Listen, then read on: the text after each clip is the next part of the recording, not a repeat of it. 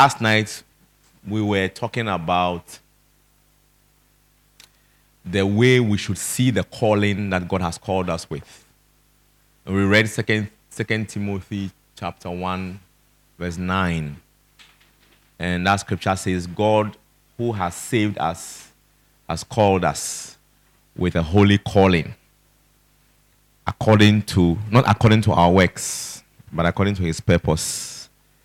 So we learn that there is that the calling of a saved teacher is a calling that is God has called you with.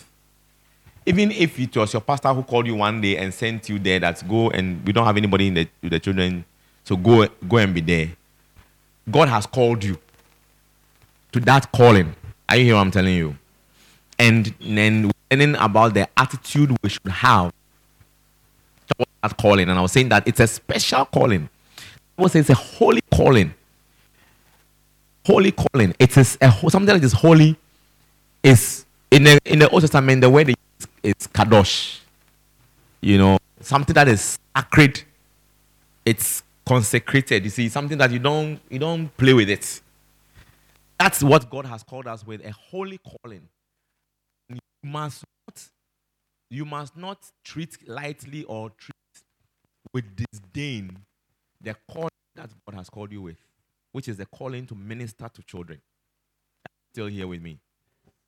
And then I and I said that, and I was showing this morning, I was showing you from Moses' life that this calling is not according to our works.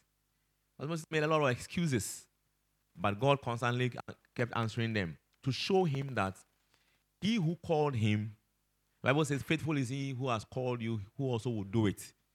He who called you, he he he he doesn't he he had the resources before he calls. He already has the resources to execute the calling. Are you here? Are you here with me? So it is not our place. There is no need for us to worry about how that calling will be executed. Our job is to stand where we, where we should be standing. Do you see? And be found when God comes looking for a man, will he find you standing there, available to do this thing that he himself intends to do? I hear what I'm telling you. And then we're saying that that calling is also according to his own purpose and grace. Then I then I explained to you um, um, this morning what specifically that call is. John 21 verse 15. Jesus was asking uh, Peter, "Lovest thou me?" Peter said, "Thou knowest I love thee. I love thee." Jesus said, "Feed my lambs." And I told you that the core mandate of a safe teacher is to feed the lambs. Don't worry about anything else. Just concentrate on feeding the lambs. Just concentrate on feeding the lambs. And I explained to you that the implication of feeding the lambs is that you, as the person that God has given this job to, you must put yourself in a place as to qualify to do it well. There are things you must do. There are things you must do. There are studies you must study. There are books you must read. There are prayers you must you must pray. There are conferences you must attend. Is it some of the things that happen? Say, oh, there's a camp or there's a, a give thyself holy, uh, whatever, whatever. It should not be a discussion. Am I saying something bad? I have been attending these things for years.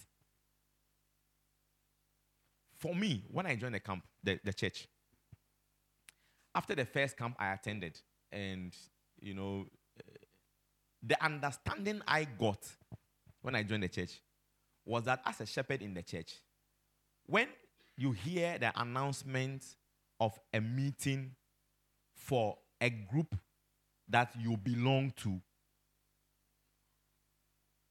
you must automatically be there.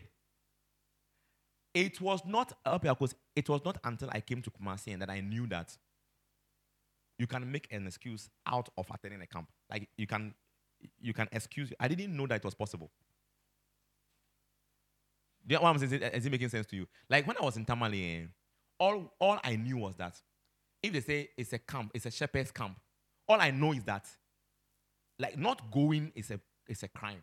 When I came to Kumasi, I said, People say, oh, my work, this, this. Then they don't go. I say, ah, it's possible to not go for a camp like with an excuse. That is valid. I, I, didn't, I didn't know. It was not like that in Tamale when, when I was there. No, we just we, we all just know that this camp that they have announced, no. We who are who it concerns, no, we are going. It, it is it was unthink like you couldn't even you couldn't you couldn't even think of an excuse to give, even though there were yeah, there would have been valid valid reasons why. We all just rearranged our lives somehow, and we were all just at all of those events. But in Kumasi, I learned it. Like now, I can also make an excuse for not attending something. it's a bad thing. But you see, eh, after many years of attending all of these things, I know. I told you. I told you this morning. The word of God, it has profit.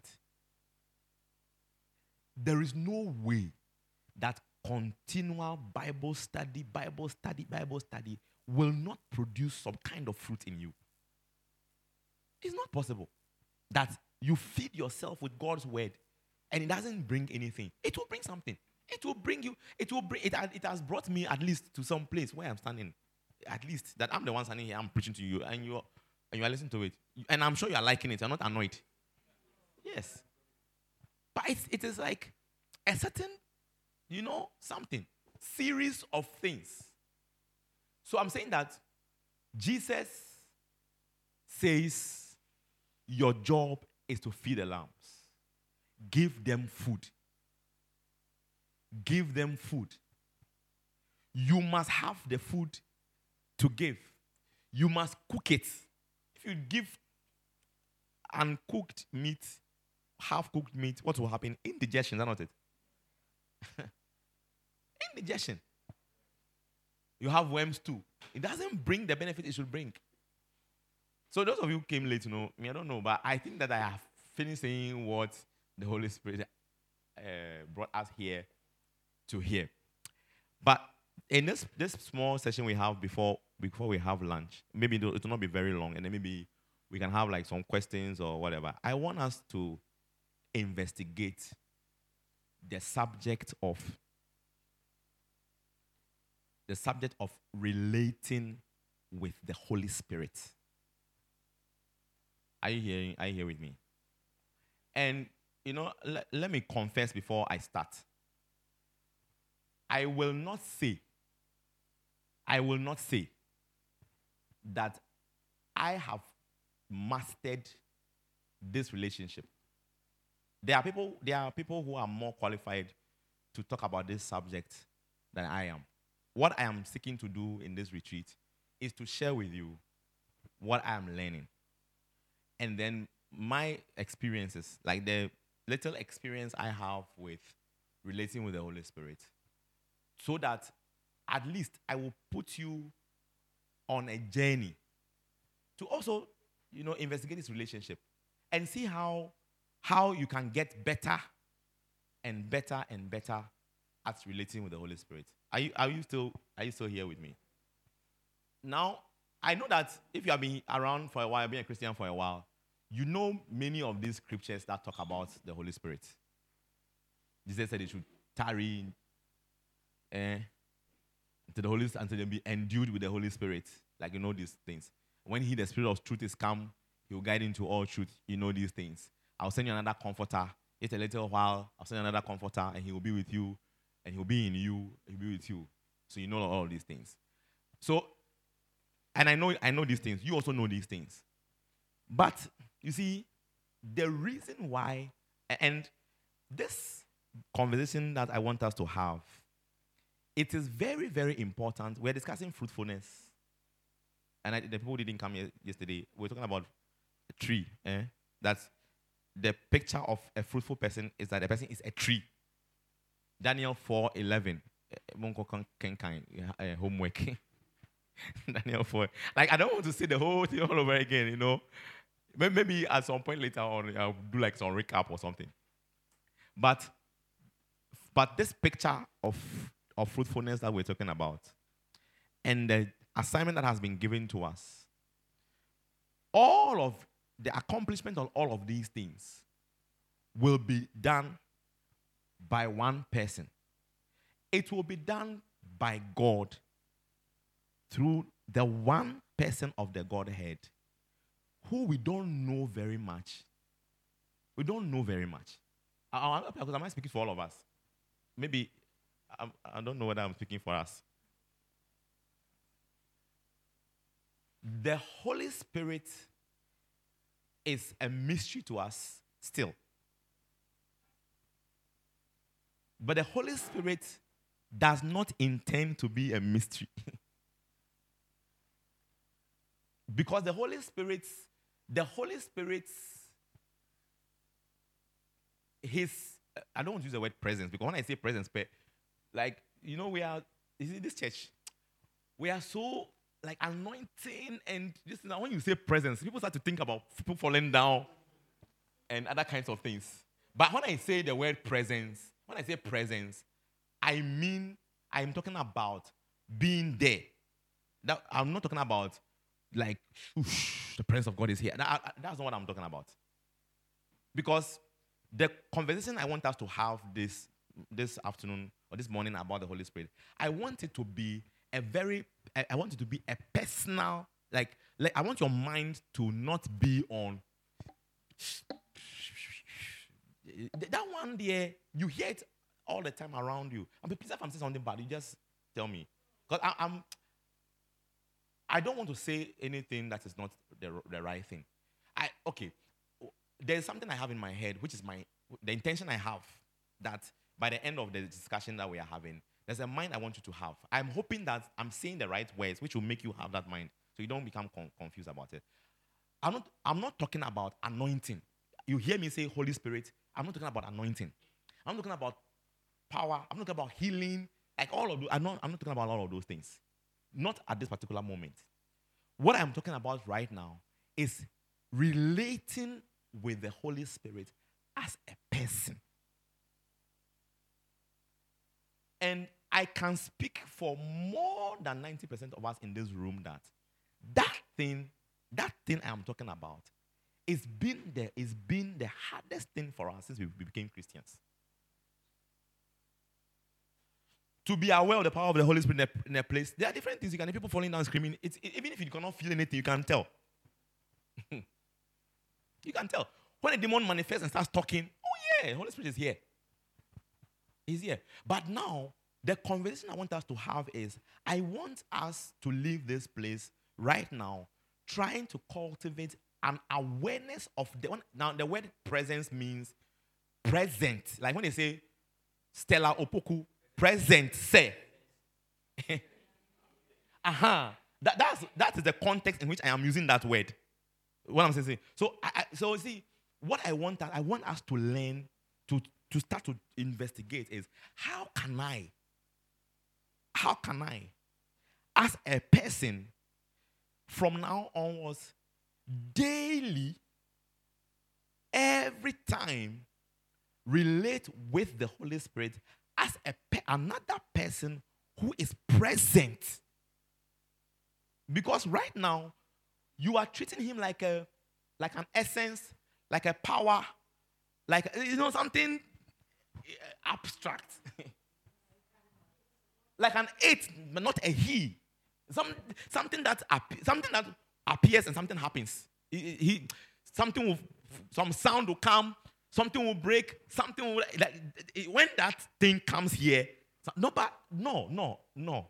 This morning, I'm talking about relating with the Holy Spirit as a person, as He sits here, you sit here, how you are aware that He's here, and that awareness that He's here, that is that awareness that He's here has implications which will begin to define your relationship with the Holy. So, for example, he's here.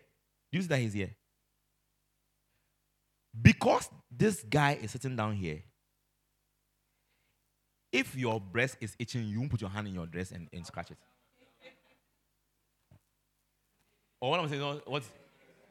No, there's a way you do it, but you know. But if there was nobody in the room, Oh, cry, Charlie. Charlie. You can't even lift off, lift the top and have access to scratch it well. But so, so, so what I'm saying that the only difference is that he's here and you are aware he's here, and he's not saying anything, he's not complaining, he's not doing anything, but you just won't do that. You will not do that. And if he's if you start to do that thing and he starts to walk in, you stop. That is what I mean. That's the kind of relationship that I want you, I want us. See, that, that's the Holy Spirit and relating with the Holy Spirit. Is it making sense to you? And it's because it's, it's many of us, based on your schooling, it is all when you hear Holy Ghost, pay. when you hear Holy Ghost, pay. I say Yanka holy. No, the ghost are also. She say, Charlie. No. Because because I, I have seen that. And you see, recently as I've been thinking, I've seen it has it has brought to us lot of struggle and like confusion and uncertainty that shouldn't be. It is not for the lack of the presence of the person. It is the lack of your consciousness of the person's presence. So the person, so the benefit of having the person with you is not there as if the person wasn't there. So that if you had to carry this speaker and it was heavier than you, because you are not aware that he's here, you can you will not even ask that. And that's what it's that's our story. help me to carry this thing. If you just asked him to, wouldn't you help her to carry it if she asked to help? Yes. He's a good guy. He's a good guy. But he will be sitting down here and you'll be doing, yeah. yeah. That is not Holy Ghost for. You see that? Fall on me.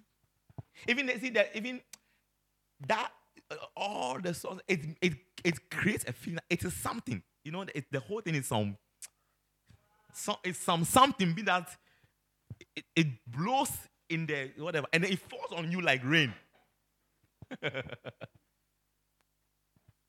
so I'm going to show you for a very short time some um, some of the you know some of the evidence that he is a person, and then if for each of the characteristics that I show you, I want you to use that in your relationship with him from now onwards. Do you understand it? So you relate with him based on that. So um, the distinctive characteristics of the personality of the Holy Spirit.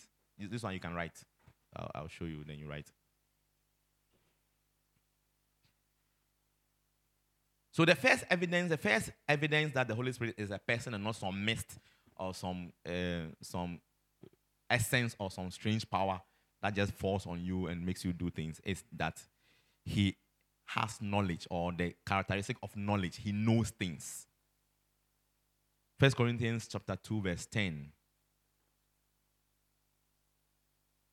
First Corinthians 2:10. Maybe let's say verse 9. It says, verse 9, but as it is written, eye has not seen, nor ear heard, neither have entered into the heart of man the things which God has has prepared for them that love him. But God has revealed them unto us by his Spirit. For the Spirit searcheth all things, yea, the deep things of God. Says verse 11 says, But what man knoweth the things of a man, save the spirit of man which is in him? Even so, the things of God knoweth no man, but the Spirit of God. So, the first thing that, the first characteristic based on which you will relate with the Holy Spirit from now on is, which makes him a person, is that he, he knows things. A person, one of the things you can use to tell, see, when we have talked about, when we, when we think about a person, we don't, we, we instinctively think about about a body, a body that I can hold and touch. But a body, a body that you can hold and touch does not necessarily impact personality to a person. The English I'm speaking is making sense to you. It is not because LP Akos has a body that you can touch and feel. That is what makes her a person you can relate with. The characteristics that make somebody a person are the ones I'm, I'm listening to you. First thing, first one is that the person knows things. Knowledge is, is a person who has, he has knowledge. A person is a person who knows things. And the Holy Spirit is a person who knows things. He knows the things of God. He knows everything. so now, if I am going to have a conversation with you, part of the basis of a conversation is knowledge. I what I'm saying is not making sense. So your so what your your you're accepting that the Holy Spirit is a person who has knowledge of things, the effect it will have on you is that you relate to him based on that. And any time that the relationship requires knowledge to be applied anyhow, whether in conversation or uh, even in like in like seeking opinion, because that's how you that's how you ask somebody's opinion. That because you have you think that he has knowledge about oh um you know I'm I'm planning to sell my my Toyota Corolla and buy a, a Hyundai Elantra. What do you think? Why am I asking him that question? I feel he knows something. I feel he knows something. And he can say something to me that will help the decision I'm trying to take. If you are aware of this characteristic of the Holy Spirit as a person, it will also affect how you are relating with him as a person. You're not asking opinion. You're not asking his opinion about it. You're going to sell your car. There's a, there's a person by you here. You are calling your friend who is in Accra, who also doesn't know cars like you, hmm, to advise you. But, there's, but this person who searches all things and knows all things is here. But it's not, it's not how, it's not, that's not how, we, how many is what I'm preaching, what I'm showing you so far? Forget about power. Eh, I'm not talking about that one. I'm talking about just as a person. Are you, are you still with me? Number two, will. A person has a will. The Holy Spirit, as a person, also has a will.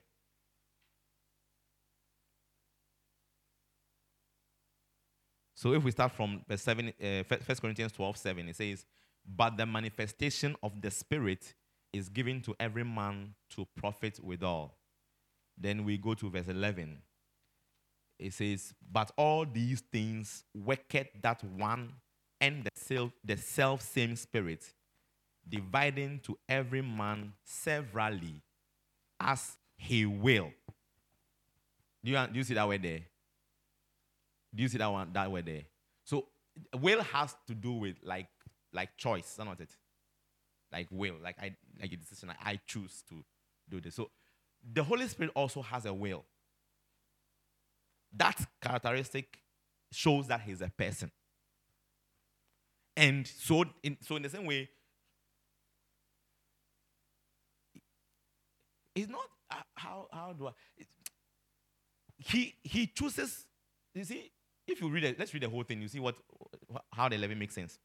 So from, from verse, verse 8 says, For to one is given by the Spirit the word of wisdom, to another the word of knowledge by the same Spirit, to another faith by the same Spirit, to another the gifts of healing by the same Spirit, to another the working of miracles, to another prophecy, to another descending of spirits, to another diverse kinds of tongues, to another interpretation of tongues. But all these worketh that one and the, that one and the same self same spirit dividing to every man severally as he will. What makes you a person is that you can choose to do whatever you like. He too can choose to do whatever he likes. What I'm saying is making sense to you. It is a characteristic of a, of a person. That the person is not, you, you are not, you see, sometimes people ask that if there's a God, why why are there all these wars and problems and famine and poverty? It's because God has decided that the human beings who are running this world no, should have a will. They should, they should also decide what they want to do. So that that is you don't see that in any other creature besides man that he has given the ability to like will. The same way, in the same way, also, the Holy Spirit also has a will. And if you're relating with him, it will be good to know. It will be good to know also what he thinks. What, what, what do you plan to do? What do you plan to do? I have a plan, but what is your plan? I would like to hear your plan. Are, are you still following me? Yes. Are you still following? Is this? Are you? Is your mind changing about something? It's a real. He, he is a real person. So he has a will. And and I and I can tell you that I can tell you without checking that your will and his will, his is far better. Ah, and it's not far better. Sorry. His will be far better. His will be far better. And he's there. Oh. He's like this. He's just like this guy. He's not here right now. She's here. He's here. But it's like this woman just does what she likes. And here is somebody whose will is always good. If you look at it. He gives to every he some word of knowledge, some miracles, some look at what he's look at what he's sharing. When he when he's when he's sharing things according to what he likes and his will, look at what he shares. All this by the self same spirit. Are you still with me? Number three. He has a mind. Romans 8 27.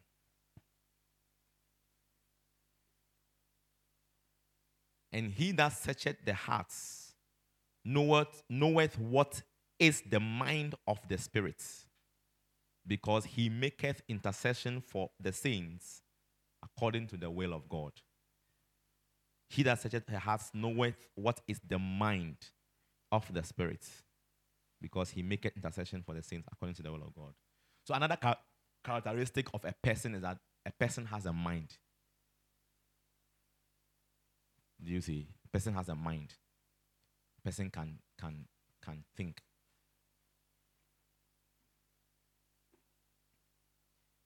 A person can feel. A mind means that it's, it's feeling. It says the, the Greek word that is used there for mind, it carries also with it the ideas of thought, of feeling, and of purpose he has a mind means that he has a purpose. When he does things, it's based on a, a certain purpose. It also means that he has a feeling, he, he feels. He is not an in, impersonal, mystical something that is in the air that can make you feel either cold or hot, you know, and to shiver and shake but it's, it's somebody who is present with a mind that is there. Well, am I, am I, maybe I'm not preaching this thing well, but I already told you at the beginning that it's not like I, I myself, I'm, but I'm sharing with you what I'm learning so that maybe together we will grow if we just carry on and investigate it a bit, a bit further. And like I said, I'm hoping that the practice of this relationship from now onwards will make it better. Amen. Do you understand what I'm trying to say? Uh, if you go out of this place and you start to relate with it, and you see, I'll tell you something. Just how you relate with any other person is how we're relating with this person also. Except that the, you have a far, a far better, far higher advantage in your relationship with the Holy Spirit because He he has all these characteristics are all in very high measures and are like at the at like a very like perfect level. His mind his mind is it works at like the highest level you can have. Um feelings. You, you don't relate with the Holy Spirit on a feeling level. Only when you are in church and uh, this thing, goosebumps, eh?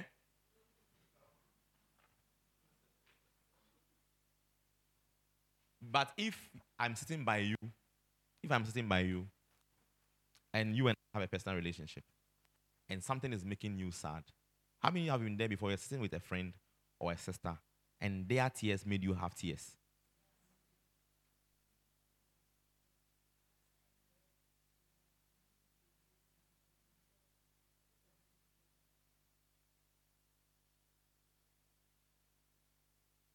But the Holy Spirit who is here. Do you not think that? You don't think.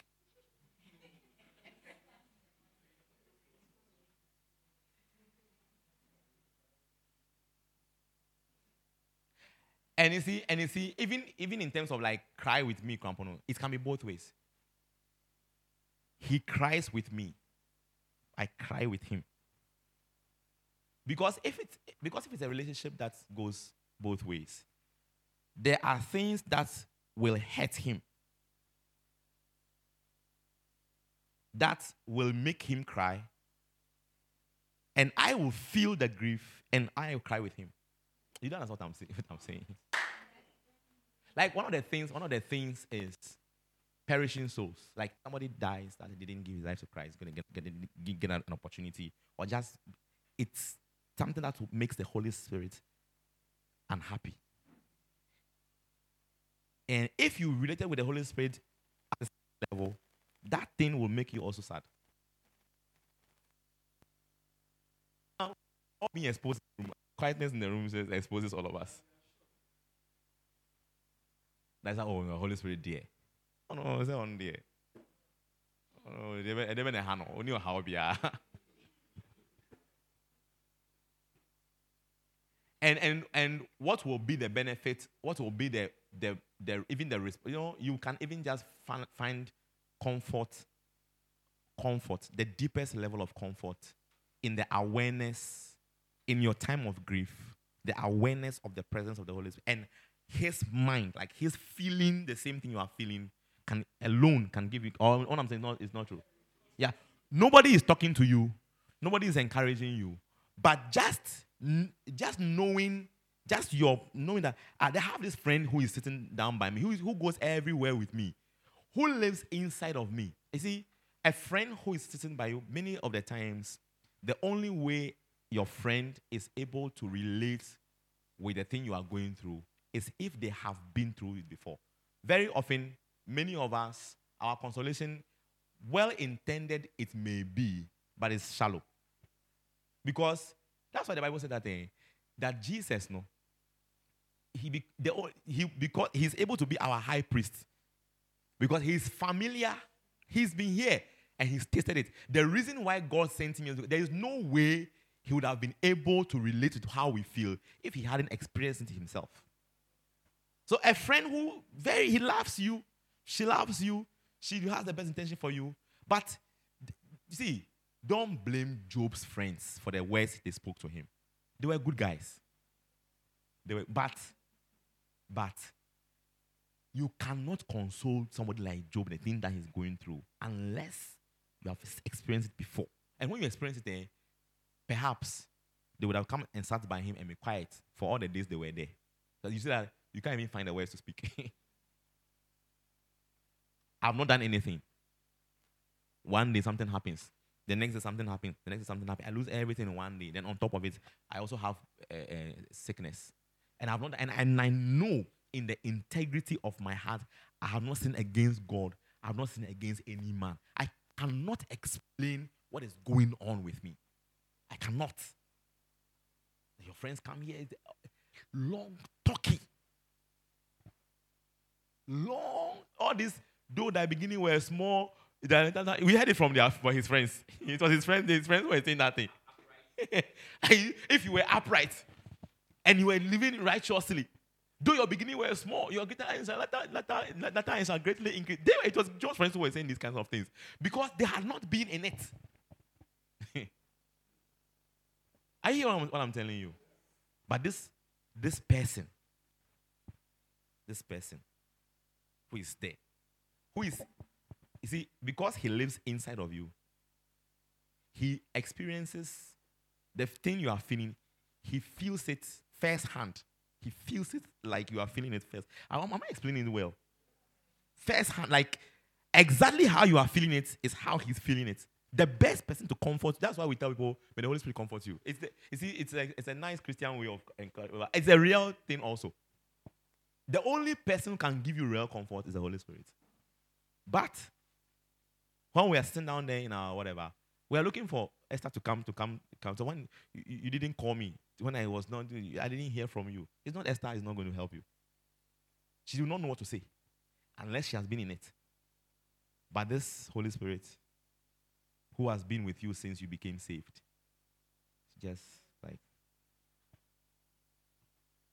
am I am I saying something? The fact that he has a mind also is also displays itself in how he communicates with you. There's a lot of telepathic communication going on between us and the Holy Spirit. Telepathic means that it is thought to thought, like mind to mind. Many of us are not aware. There's a lot. Yesterday, I was, as I was saying, that thing that happens when it seems as if you're having a conversation with yourself. You're actually having a conversation with the Holy Spirit from thought to thought. Actually, in heaven, that's how it is. In heaven, a lot of communication is not verbal. So I think something, you, you can hear it. And you think, I, and I also, and I, and I can say. There's no need to open our mouth a lot. Eh, very few times we will open our mouths, but a lot of times there's no need to open our mouths to talk because when you think something, I can, I can hear it. Then you just reply in your thoughts and I can also hear it. And it goes on, that's going on. And you see, if you knew that that was going on, you would have been doing more of it. Many of us are too used to. You know, the truth is, you're not hearing anything when you are doing that. and think about it. Think about it. Some of the most quality decisions the Holy Spirit has helped you to take, you're not praying and shouting. or you're not, you're not, you're, it does not, you have not, uh, you have not seen it. Yeah, yeah, yeah lying down your bed. And, and, and usually when you are very relaxed, very, like your heart rate is low. You are, there's nothing, there's nothing that is bothering you. You are very relaxed. You see that. You see that. Those thoughts that come into your head at that time, they are the breakthrough thoughts. Oh, I have a business idea. You don't have Shelley. You don't. You're not. You're not. You're not smart to come up with that business idea. You're not smart enough to come up with that business idea. You are not smart enough. If, if only because you are not you are not aware of that other person with you and inside you is why you are taking credit for that idea. you are taking credit for the idea because you you are clueless about the person who is living with you every day. Is with you every day. He said, he said, look, try this thing, you will see that it can work. Oh, I have an idea. I'm a very smart guy. I have a smart idea. You are not anything. yeah. So he has a mind, and that mind, you know, it's communicating to you ideas and thoughts all the time. So now, now you are aware, it's like a lot of thinking, communicating. You, you see, you will value the quiet time. Like when you say quiet time, it will become important to you. That first few hours of the morning, when everywhere is quiet, it will become, you will not wake up suddenly and just start rushing out. No, you see that that first, first few hours of the morning become very precious to you because you see that that's, that's the time when, the Holy, when you and the Holy Spirit are able to make a lot of the exchanges of thoughts and of ideas. A lot of communication goes on between, between you. Am I saying something, something good? And the more you practice it, the sharper it gets. Right now, Sometimes we are not sure. Sometimes we are sure. We have those uh, ups and downs where sometimes we are not sure, sometimes we are sure. But you have to be able to cultivate a relationship to a point where, look, even you know that you know that if you live in, uh, I'm, I'm sure it happens to everybody. When you, when your father, when your father is coming, when your father is coming, you know, you know that you, you know that you know that he's the one. You know, everybody's footsteps are like like it's uh, signature. Everybody has a signature way we walk. So you can be in a room, even f- among friends. You, you are just lying down there. You see, they hear the footsteps coming. Sure. This one is, is the one. yeah, that's how. And that's because you have lived with the person, you have been with the person, you have been aware of the person's presence for a long time that suddenly eh, there may be 15 people in the house, but everybody's footsteps, 15 of them, you know all of them. All of them. As they're coming, this is the person who is coming. And when the person enters the room, ah, it's the one. You get to that point also where the Holy Spirit speaks or communicates ideas to you, and 10 times out of 10, you get it right. Am I saying something bad? Next one love. Love is a characteristic of persons. Only a person has a capacity to love. Romans 15:30. Now I beseech you, brethren, for the Lord Jesus Christ's sake and for the love of the Spirit, that ye strive together with me. Is that a verse? No, let me find. I think I'm, i may have made a mistake somewhere. Um, 1530. Yes, yes, that's it. Now I beseech you, brethren, for the Lord Jesus Christ's sake, and for the love of the Spirit, that ye strive together with me in your prayers to God for me. Do you see the love of the Spirit? The last thing you're thinking about the Holy Spirit is love. Power, yes. But love, no. When I say Jesus, love, that one makes sense. When I say Holy Spirit, love, you don't um, Holy Ghost, Holy Ghost, there. Love, love, say. Holy Ghost, say, Jauja.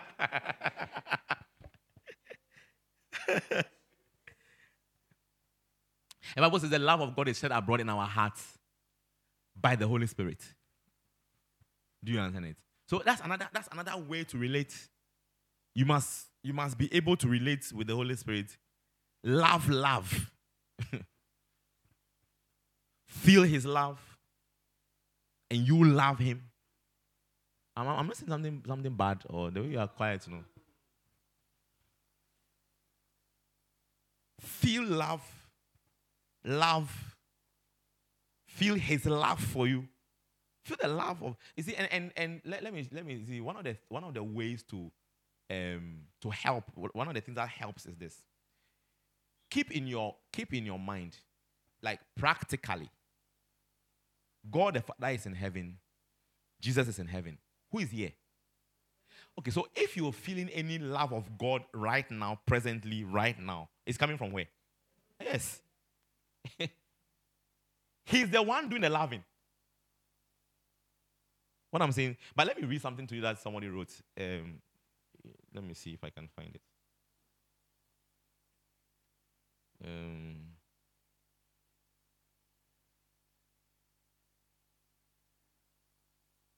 okay, so he says, each day of our lives,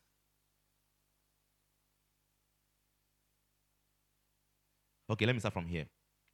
It says, we dwell up often upon the love of God the Father. It is the subject of our daily and constant thoughts. We dwell often upon the love of Jesus Christ the Son. Who would think of calling himself a Christian who passed a day without meditating on the love of his Savior? But how often have we meditated upon the love of the Spirit? Each day of our lives, if we are living as Christians ought, we kneel down in the presence of God the Father and look up into his face and say, I thank thee, Father, for thy great love that led thee to, to give thine only begotten Son to die upon the cross of Calvary for me. Each day of our lives, we also look up into the face of our Lord Jesus, uh, Lord, Lord and Savior Jesus Christ, and say, Oh, thou glorious Lord and Savior, Jesus, thou Son of God, I thank thee for thy great love that led thee not to count it a thing to be grasped to be on equality with God, but to empty thyself and forsaking all the glory of heaven, come down to earth with all its shame, and to take my sins upon thyself and die in my place upon the cross of Calvary. But how often do we kneel and say to the Holy Spirit, O thou eternal and infinite Spirit of God, I thank thee for thy great love that led thee to come into this world of sin and darkness and to seek me out and to follow me so patiently until thou didst bring me to see my utter ruin and need of a Savior and to reveal to me my Lord and Savior Jesus Christ as just the Savior whom I need. The sentence is a complex sentence. so many comments and other kinds of things, but that's these are like, you know, this is how people write. People don't write like this these days, but this is quality English. But the reason I'm reading those things to you is, is that is that it's, it's, so that you will see um, how how in in what way in what way the love of God is revealed to us. In what way the love of Jesus is revealed to us. Now, we are aware of how the, we are we know the love of God towards us based on his sending Jesus his son to save us. John 3:16 it. So it's not, a, it's not a problem. We know how Jesus has demonstrated his love towards us in that while we were yes, he died for us. But the, the problem is we don't know how the Holy Spirit has shown love towards us. And that's what I, I just read to you. That after the Father sent the Son, and the Son came and died for your, for your, the person who went around looking for you to bring you to this salvation was the Holy Spirit. That's how he also showed his love. Do you understand it? And it's, and it's because, because we don't know how he has demonstrated love towards us, we are not able to first of all, experience that, I take that love, acknowledge the love, and love him back.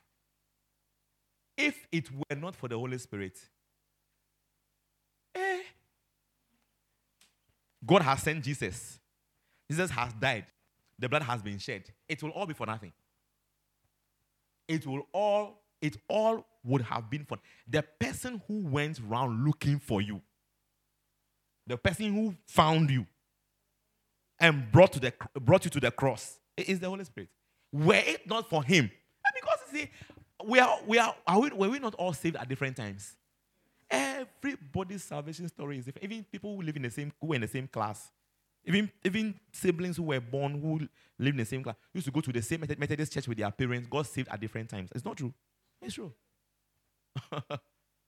because eh, according to the will of the Holy Spirit, different times different times. He goes around looking.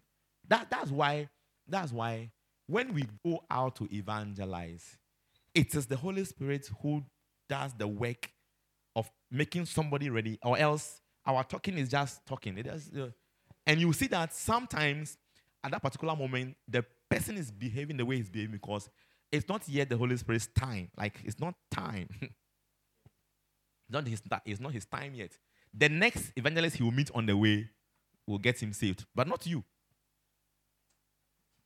What I'm saying is making sense to you. Yes. But like now we now ah so it was you, eh? Yes, it was him. It was him. It was him. So that somebody used to so I used to drink, drink, create, drink myself to stupor. And sometimes I find myself in a gutter. So, so then one day, that, that work was done by the Holy Spirit. That day was the day he found you. He was the one who brought you. Or else, sacrifice is there. It's been made. The blood has been shed. The power is available to save you. But it doesn't benefit you. It's only the Holy Spirit who brings you, leads you to that point. So you see the love of the Spirit. Love of the Spirit. That's how you see it. So now you know that, ah, this is how the Holy Spirit love. And I'll tell you something. It's, it's, it's more than that. Oh. It's like it goes beyond. Look, every time you look in Scripture, and saw something that excited you. It was that was him. That's that was him. That was him. And and that your awareness would have made see that what I'm saying that all the things I'm listening to you, they are supposed to help you to now co- intentionally relate with him properly like a person. That ah, you are here. Chinese scripture the scripture is hard. Please, this one you have to explain it because me, I don't I don't see what you are saying. Explain this scripture. And expect that he's, he's going to respond. Are you still with me? So the love of the Spirit is another way. Love is another way that we know. The next thing is intelligence and goodness.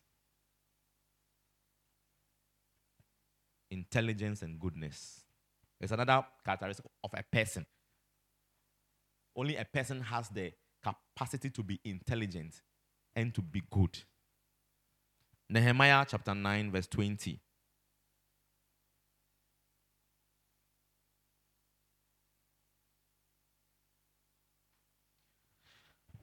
Thou gavest also thy good spirit to instruct them, and withheldest not thy manna from their mouth, and gavest them water for their taste. I, I there.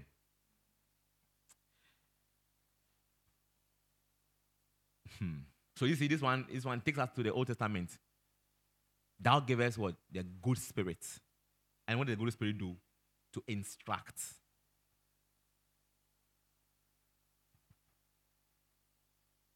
Yeah. If you are aware of this, your relationship with the Holy Spirit will be different. Like, is it even the, in, the intelligence? You know, you know, I was, I was. There's a book that I was, I was reading. Um, I'm, I'm okay. It's an audio book. So I'm, I was listening to. It's called evidence that demands a verdict. If you get a chance, read it. Like, find it and read it. Evidence that demands a verdict. It's a very good apologetics book for defending the Christian faith. Like, even to def- not even Christian faith necessarily, but just to defend that God exists. So, for all the people who say God does not exist, and honestly, the people who say God does not exist, they're not very intelligent. It's one of the things you will discover when you start talking to them. That only in their own minds, they think they are very smart. yeah, they, they think they are smart, but their arguments fall apart, fall apart in many different places. But this, in this book, one of the one of the one of the evidences, okay, that for the existence of God and for the and for and for the fact that the universe was created by by somebody, okay, It's the fine, they said the fine tuning, the fine tuning of everything that exists. Like it's, they, they say that the, the earth, the angle, the angle at which the earth is tilted on its axis is at the right angle. Shift it one degree, this one degree that, and it's just, it's, it will just pour something. It's like there must be an intelligence, a superior intelligence behind this thing to position the earth on that and that particular it's, it is such that it's not too far from the sun too far from the moon. It's, like, it's just the right angle. Who is responsible? Holy spirit. But this your accounting that you're not seeing top no you have not asked if there was if there was an accounting shack in your class you would have called him and said, Lawrence, come and teach me this thing. But this superior intelligence that is able to create, to, arrange the planets apart from each other under the right conditions. Is that from the if you start from from the sun like that, you're going somewhere. From the sun to go on, my very eyes may just see under nine planets. Eh? that what it? Eh? Mercury, is it Mercury stars or? Venus. My very eyes. Mercury, Venus, Earth, Mars, Jupiter, just Jesse, Saturn, Uranus, nine planets, uh, Neptune, and then Pluto. Pluto is gone. That's disintegrated. it's amazing. Uh, Charlie, so if you are owing money, please pay the, uh, the guys. They have to go and pay. Ah, yes, yes, yes. To organize also. So please, uh, how many are they? Are there so many? Try to give you a, a two minutes break to sort it out quickly. Otherwise, you won't eat lunch. If you are owing, please just. If you don't owe and you want to add, you can add. Like you don't owe, but the, the Holy Spirit is, is talking to you in your heart and you want to go and add so that The lunch can work. That one too can. So I, I'll, I'll take a. So let's be talking, and then let these guys finish sorting what they are, what, what they are sorting out. Who, who has learned something that's like ah I want to hear something. Enoch, you want to say something? Is there a mic- microphone somewhere? It, does it work? Please give it to him so we can hear him.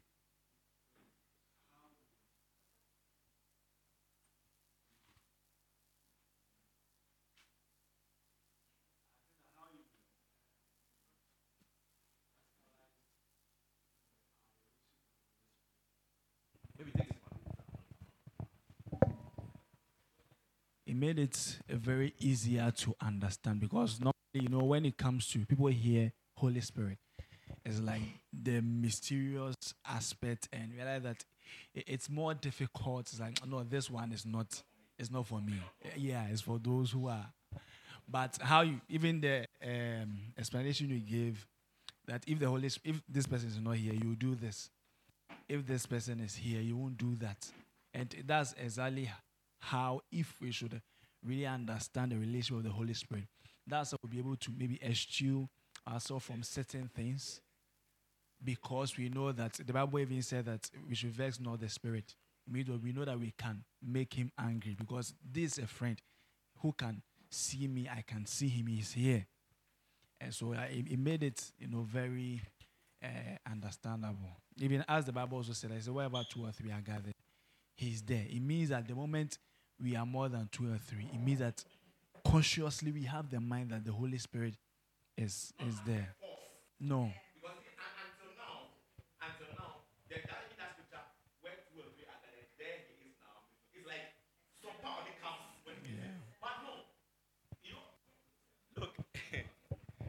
One of the one of the one of the clear examples of that thing is the fourth man in the fire when the Hebrew boys were put in the fire. Do you see? Like that. So you see the people who were outside of the fire actually saw a fourth figure. Like, no, there's another guy. I said, ah, how many people did we put into the fire? My Lord, three. But how come I'm seeing four? I see four. And when they opened the, when the final, final, final finished burning and the opium people came out, three. And that's that's exactly how it is. Like so, where two or three are gathered, I am the fourth person in their midst. But that's not how we. Re- that's not how we understand it. All it's like when two or three gather here, powers come. Somebody else say something. Somebody else say something. Okay, hallelujah. Um, I don't know, but as you are saying what you are saying, like things are dawning on me. I just don't know, but I think that God has a good purpose. Um, so the point where He has a will. This the prayers that we've been for the fasting and prayers. Um, there was one that um, Bishop said, stir up the will of God. Um, I forgot the prayer, but to ask the right questions. So, per like my area where we are, I've been asked, like when we prayed that prayer throughout the day, I was, then I was saying, ah, maybe I've not asked the right questions relating to me. I've not started a church before. so probably I've not asked the right question to, like, what am I doing? What? so I mean, that day as I was going to school, I just said, Holy Spirit, um, show me something. What do I have to do? Then, perchance, I was talking to a colleague, and it happened that there was something a man of God was doing. Then, as we were convinced, I didn't mean to. She just said something. Then it, occurred. Ah, this is one of the steps I need to take. So, as Rev was saying, like as I'm sitting here, it's just, it's like an answer. As I was, I was praying that Lord speak to me because I'm very worried. Speak to me, speak to me. Like, but as you are saying, as like what's whatever we are discussing is like there are answers to uh, not the full answer, but I think it's it's it's a step. If I really so the thing is that as the answers are coming, the grace to also do it is also another thing. Yes. So it's an answer I am receiving little by little, little by little. So whatever we are discussing, I don't know if you are here or if, but me, I am taking my portion and I'm, I'm yes. And then the tele- telepathic thing, it is, it is a real thing. He speaks to us, but we are like the four. You said um, when I go my area, I don't know. I don't know the kind of sheep, so I keep asking God, God, what kind of sheep are you giving me? Because it's, it's a very strong ground. But then when I go, me, I believe that. So, huh, so the, the thing I wanted to say, like even our prayers. Sometimes when I go the, the, before Christmas, you say I think it was 25th, the Sunday. I prayed a certain. I've, ne- I've never prayed that prayer before. I, I, it just occurred to me that mention everyone's name in the church and then so and say that you are going to smile this day.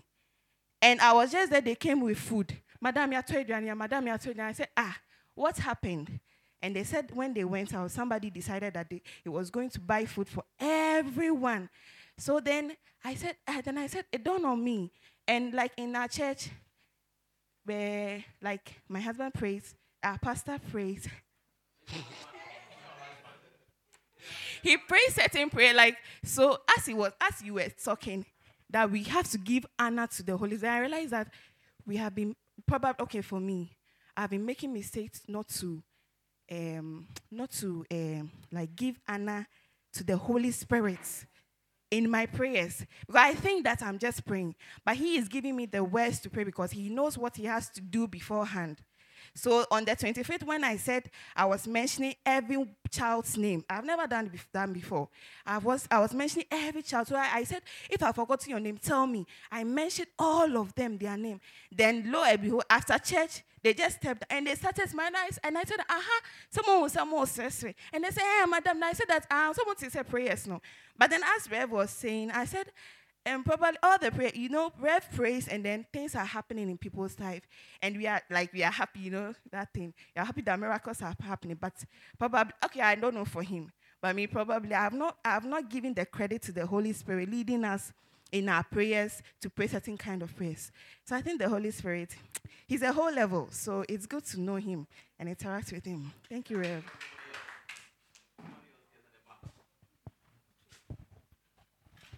Amen. Yeah, my name is Justina. I have experienced the Holy Spirit before, calling from Fancheva. I have experienced Holy Spirit before, but recently I've become busy that I don't have time to communicate with Holy Spirit. I have a friend that anything, let me call this friend and talk to her. Let me talk to my husband.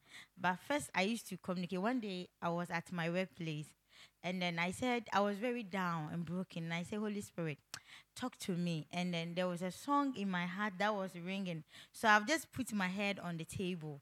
And there was no patience, so I can do that.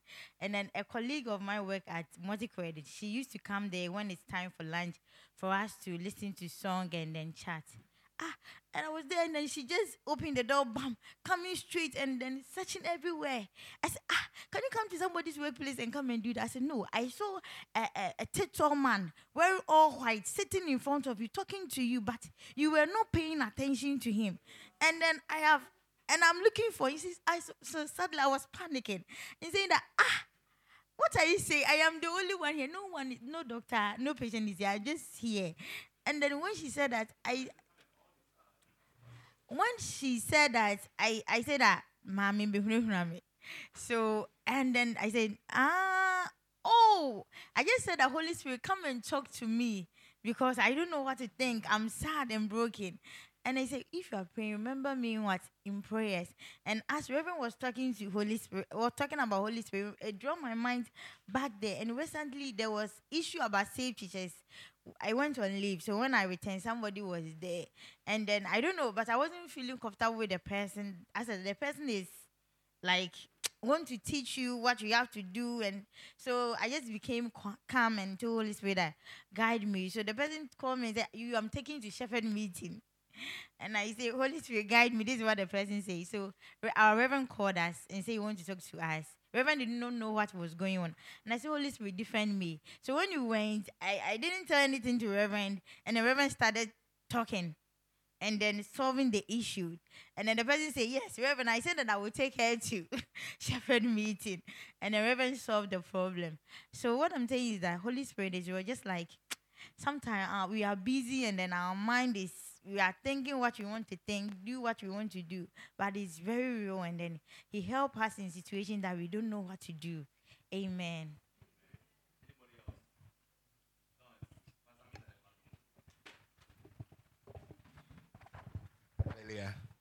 Um, so for me, um, I started this coding thing not long ago, and uh, you get to points where you are in a, a place where you are stuck. You're on a problem. You can be on it for three days and you are trying to think how to solve it. And sometimes you'll be there, and y- like the idea just pops. Why don't you do it like this? And you do it like that, and it just works. And so far, I've not attributed it to it being the Holy Spirit. I sometimes I think that oh, I was just smart. But as you are mentioning that the Holy Spirit is the spirit of intelligence, it just comes as something that it took you three days. It just you just hear one word, you do it, and it just works, and that's it. So I, I think yeah, the Holy Spirit is the spirit of intelligence. It's very true. So, so see, so the purpose. So my my intention for this discussion is for us to move on to the from from the accidental and random to a more deliberate, so that like this ex- these experiences are all the time.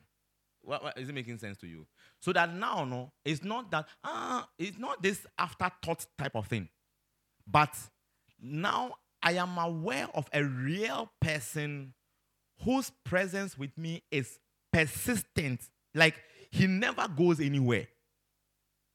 He never goes anywhere. You are asleep, he's there. You are awake, he's there. You are going, he's with you. You are in the trot, trot, he's there.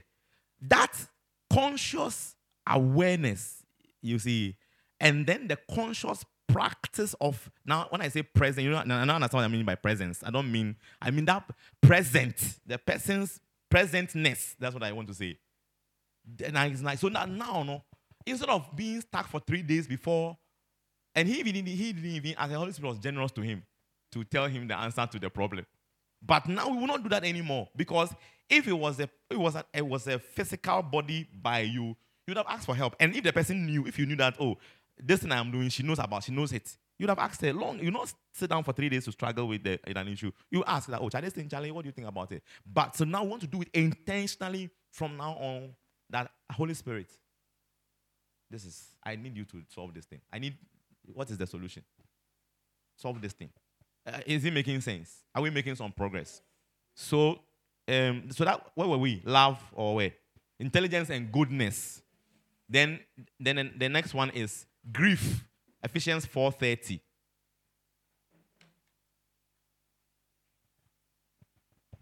Ephesians says, and, and grieve not the Holy Spirit of God, whereby ye are sealed unto the day of redemption.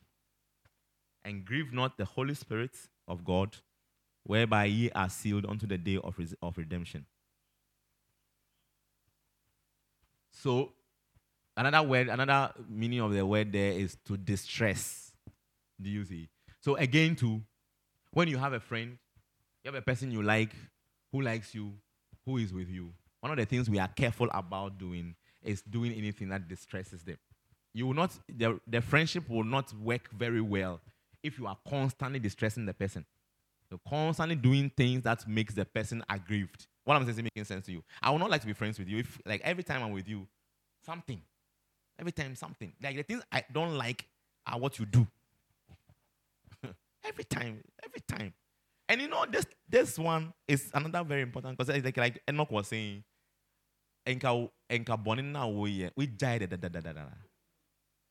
Like you see, and and and and the and this is the thing. This is the thing.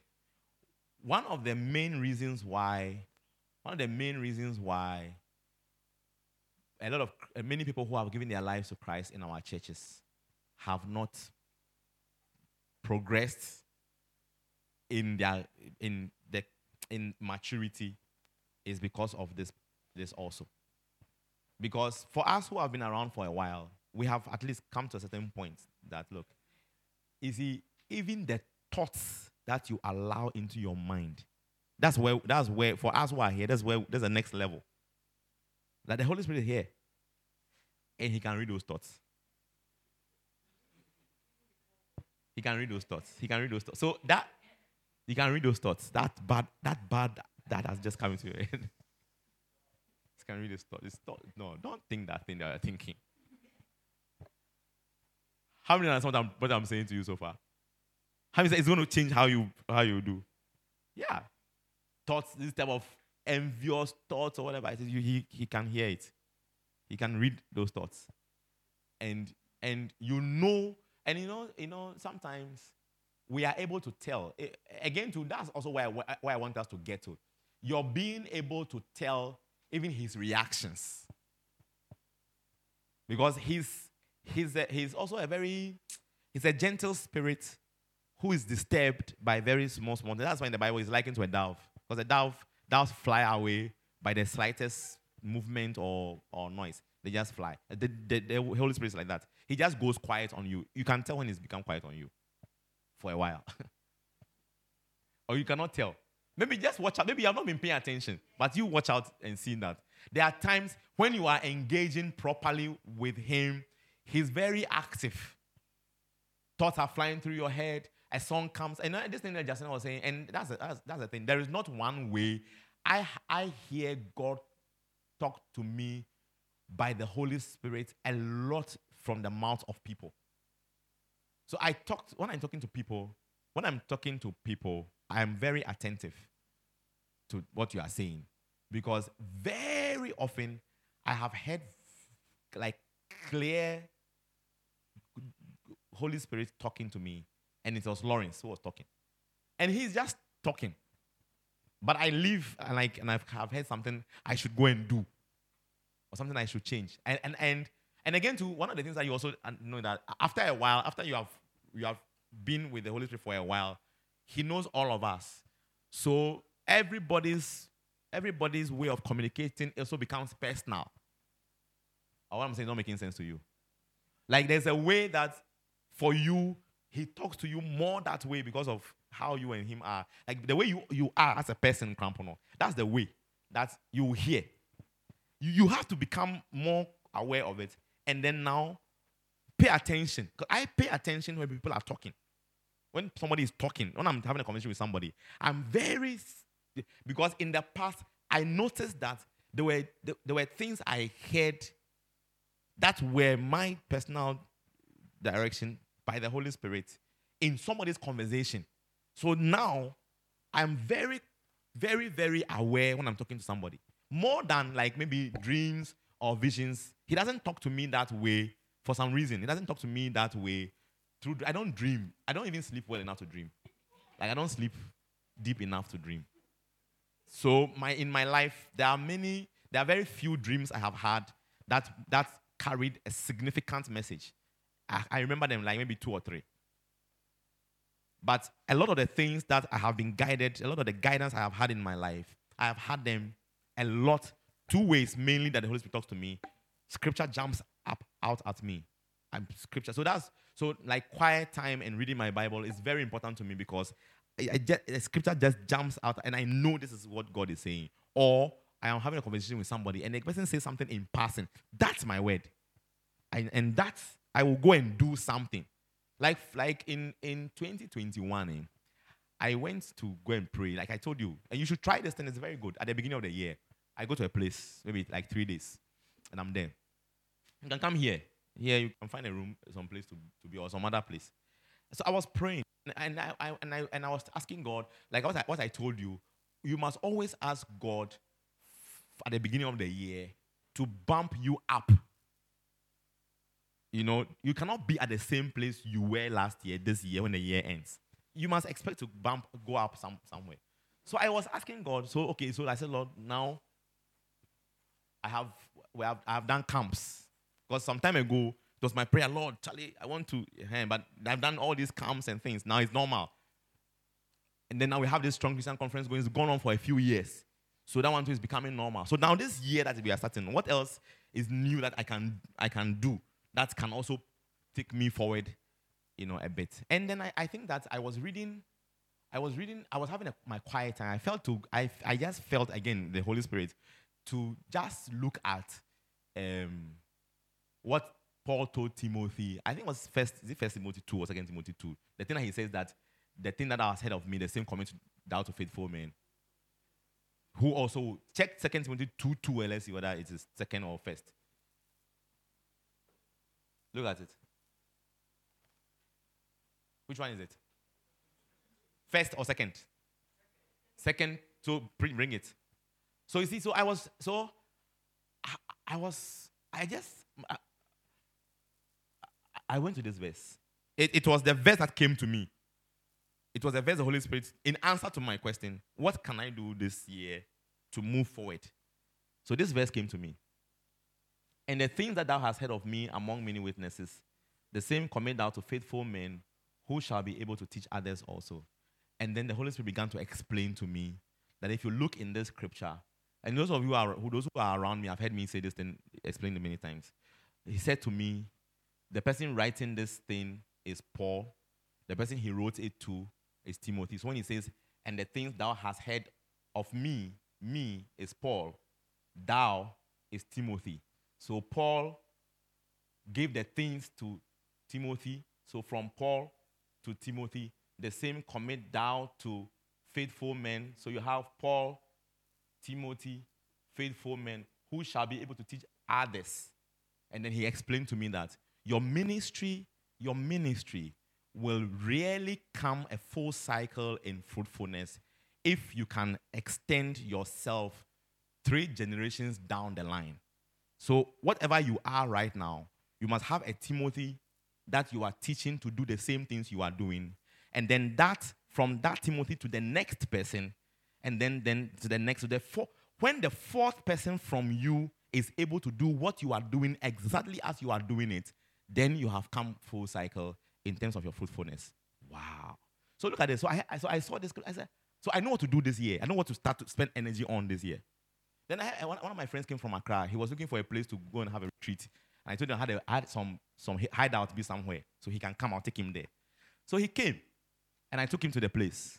He spent about a week at the place. So when he came back to town, he was going to, uh, to back to Accra. And then I, I was driving him to um, VIP station. Then he asked me, so this year, what are you going to do? Like, what new thing are you doing this year? And I said, yeah, me, I'm not, I'm not really sure. Is there something I'm talking to God about?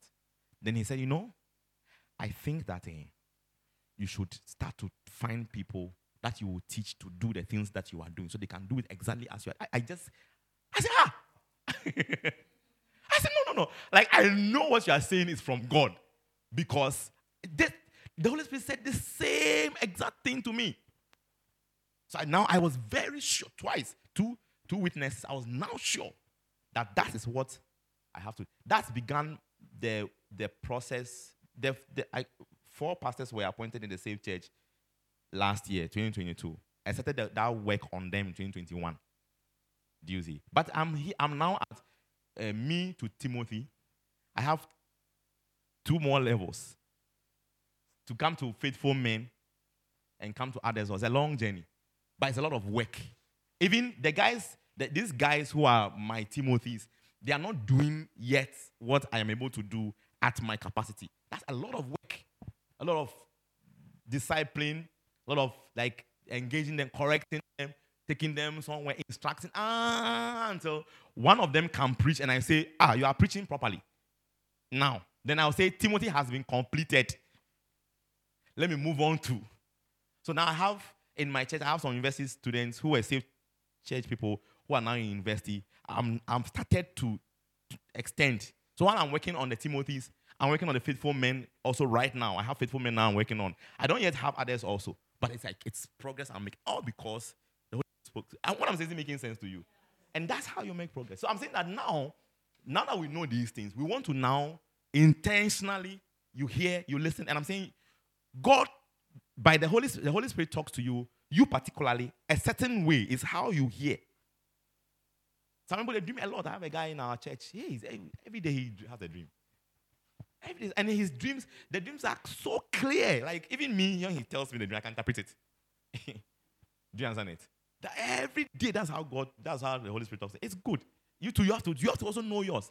And then now you you relate with the Holy Spirit that way. When he starts to talk to you that way, you just know that, yeah, it's not that, oh, sometimes I hear, sometimes I don't hear. No, those randomness. Amen. Amen.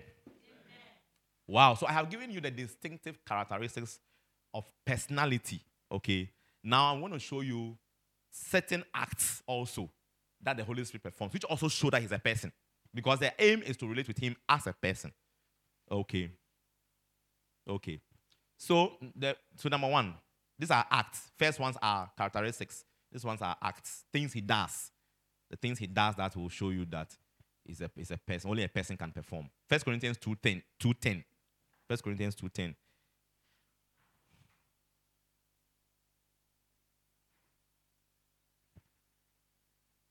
He says, But God has revealed them unto us by his Spirit. For the Spirit searcheth all things, yea, the deep things of God. So the first thing is that he searches the deep things of God and reveals them to us. He searches the deep things of God. You understand it? And then he reveals them to us. He searches and he reveals. So it's one of the things that he does that also shows that he's a person. And that must also help you engage with him, you know, um, better. Are, are you here? So if that is the case, then you, then we should have a lot of revelation. and now what I'm saying not making sense to you. Yeah, you only have to ask. He searches, then he reveals. The things he discovers about God. You will only know God. You the person who helps you to know God deeper and deeper is this Holy Spirit who lives inside of you. Are you, are you, is your mind opening? Revelations 2 7, number 2. Revelations 2 7.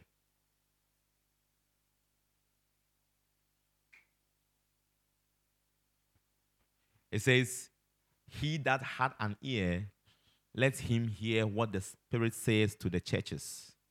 To him that overcometh will I give to eat of the tree of life, which is in the midst of the paradise of God. Says he speaks out of the depth of his own wisdom. And he whispers into the ears, into our ears, and the ears of his listening servants. He speaks out of, out of his death, the depth of his wisdom. And then he whispers it into the ears of, a list, of his listening servants. So that speaking and whispering is also another characteristic, another thing he does, which shows that he's a person. And and and let me just let me just say here that if you are going to go far with God in the things of God and in the in the even in, like in life in general, but but also in the calling with which God has called you, is one of the things you must develop. It must be sharp. It's your hearing of the Holy Spirit. You must be able to hear the Holy, even when He whispers to you. You must learn how to hear it. Is it, is it, is it making sense to you? And not and not that shh, shh, shh. Huh? okay, next one. Galatians 4 6.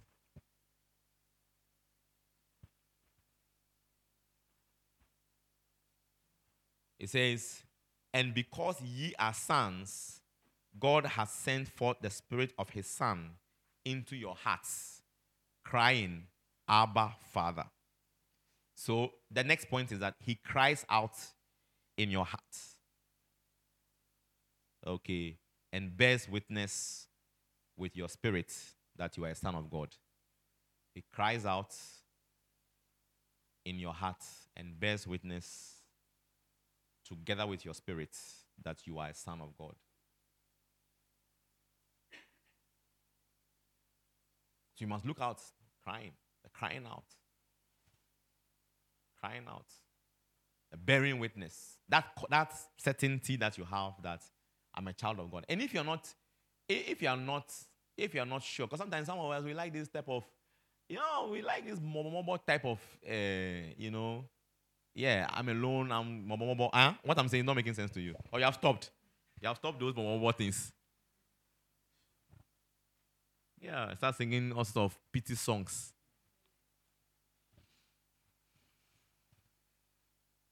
Because the Holy Spirit is inside of you and He's crying out. It's making you aware that you are a son of God. You are a child of God. You must not be uncertain about it. Unless you're not paying attention. Yes. Uh, 11.57. So we should go and take our bags out of So we should, we should take a break. Okay. He said we should check out of the rooms or we'll pay again for another day, another night. So those of us who have things in the room know we have um, maybe like some 20, some 10 minutes or 15 minutes, 10 minutes, just take the things out. Yes. Okay.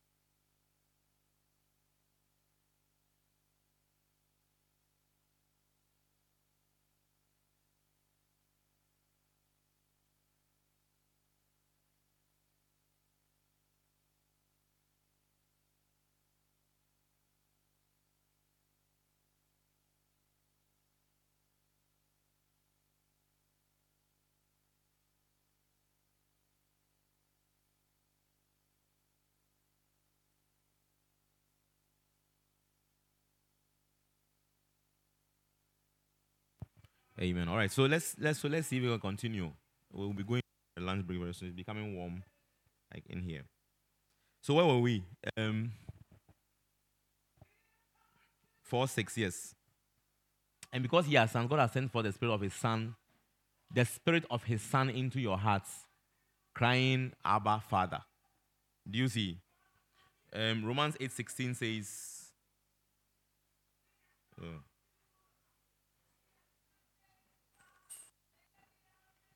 uh,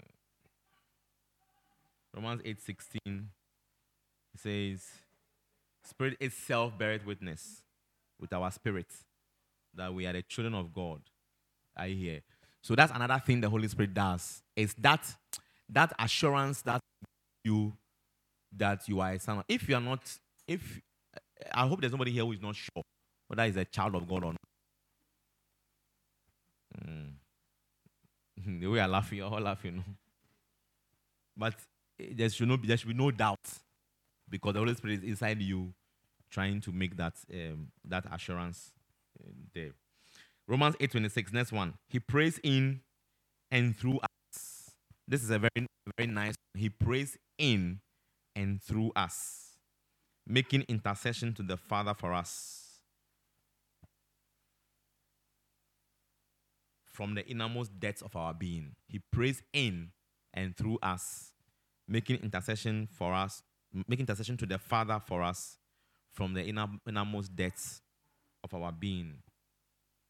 Okay, so now I, I, this is something I know you know. Romans eight twenty six, okay, says Likewise, the Spirit also helpeth our infirmities, for we know not what we should pray for. That's what Stella was saying, as we ought. But the Spirit itself maketh intercession for us with groanings which cannot be uttered. So the thing is, it's not even it's not even that He helps us to pray. He does the praying. If you don't, if you, I mean, if I have a friend like this who prays the prayer that you have to pray for you, he prays the right topics. He knows the right topics. So he prays it. And then he does the praying itself for you with the words, the right words. Why won't you pray more? And that's why, that's why prophet keeps saying that when you go to pray, pray a lot of your prayer, you know, in the Holy Spirit. Because that those that is the more accurate type of prayer. When you pray, Busoka, eh, once in a as you pray, I know it, I'm sure it has happened to you before. As you pray, you see that the English words come. Have it, has it happened to you before? So that, that's the right thing to say. That came, that is the Holy Spirit's doing his own thing. So you pray, uh, then you say some English words, something that you hadn't pre planned when you went to go and pray. It comes to you at the time of prayer because that is what the Holy Spirit wants to say. But and that's, that is marvelous that you have a friend we are going to go and say something to daddy. And then when we get to say, wait, don't say anything. I will do the talking. you know how many of you in your house you have some little brother last born that you send here to go and tell daddy the thing that if you want to eat pizza, now send the last baby to go and tell daddy that you want to eat pizza. How many how many of you have done some before? And it always works, doesn't it? It always works. And that's how it is also like with the Holy Spirit. The Holy Spirit goes to tell daddy about the pizza. And we just get we will just be here and the pizza arrives. You get it. So that also is a certain and it should change the way you pray when you go to pray. A certain confidence should come about your prayer. The prayer time. See, they say that uh, uh, uh, this thing, uh, when you pray, there are three answers yes, no, and wait. Have you heard that thing before? Bad doctrine. Don't teach those things to your children. It's a very bad doctrine.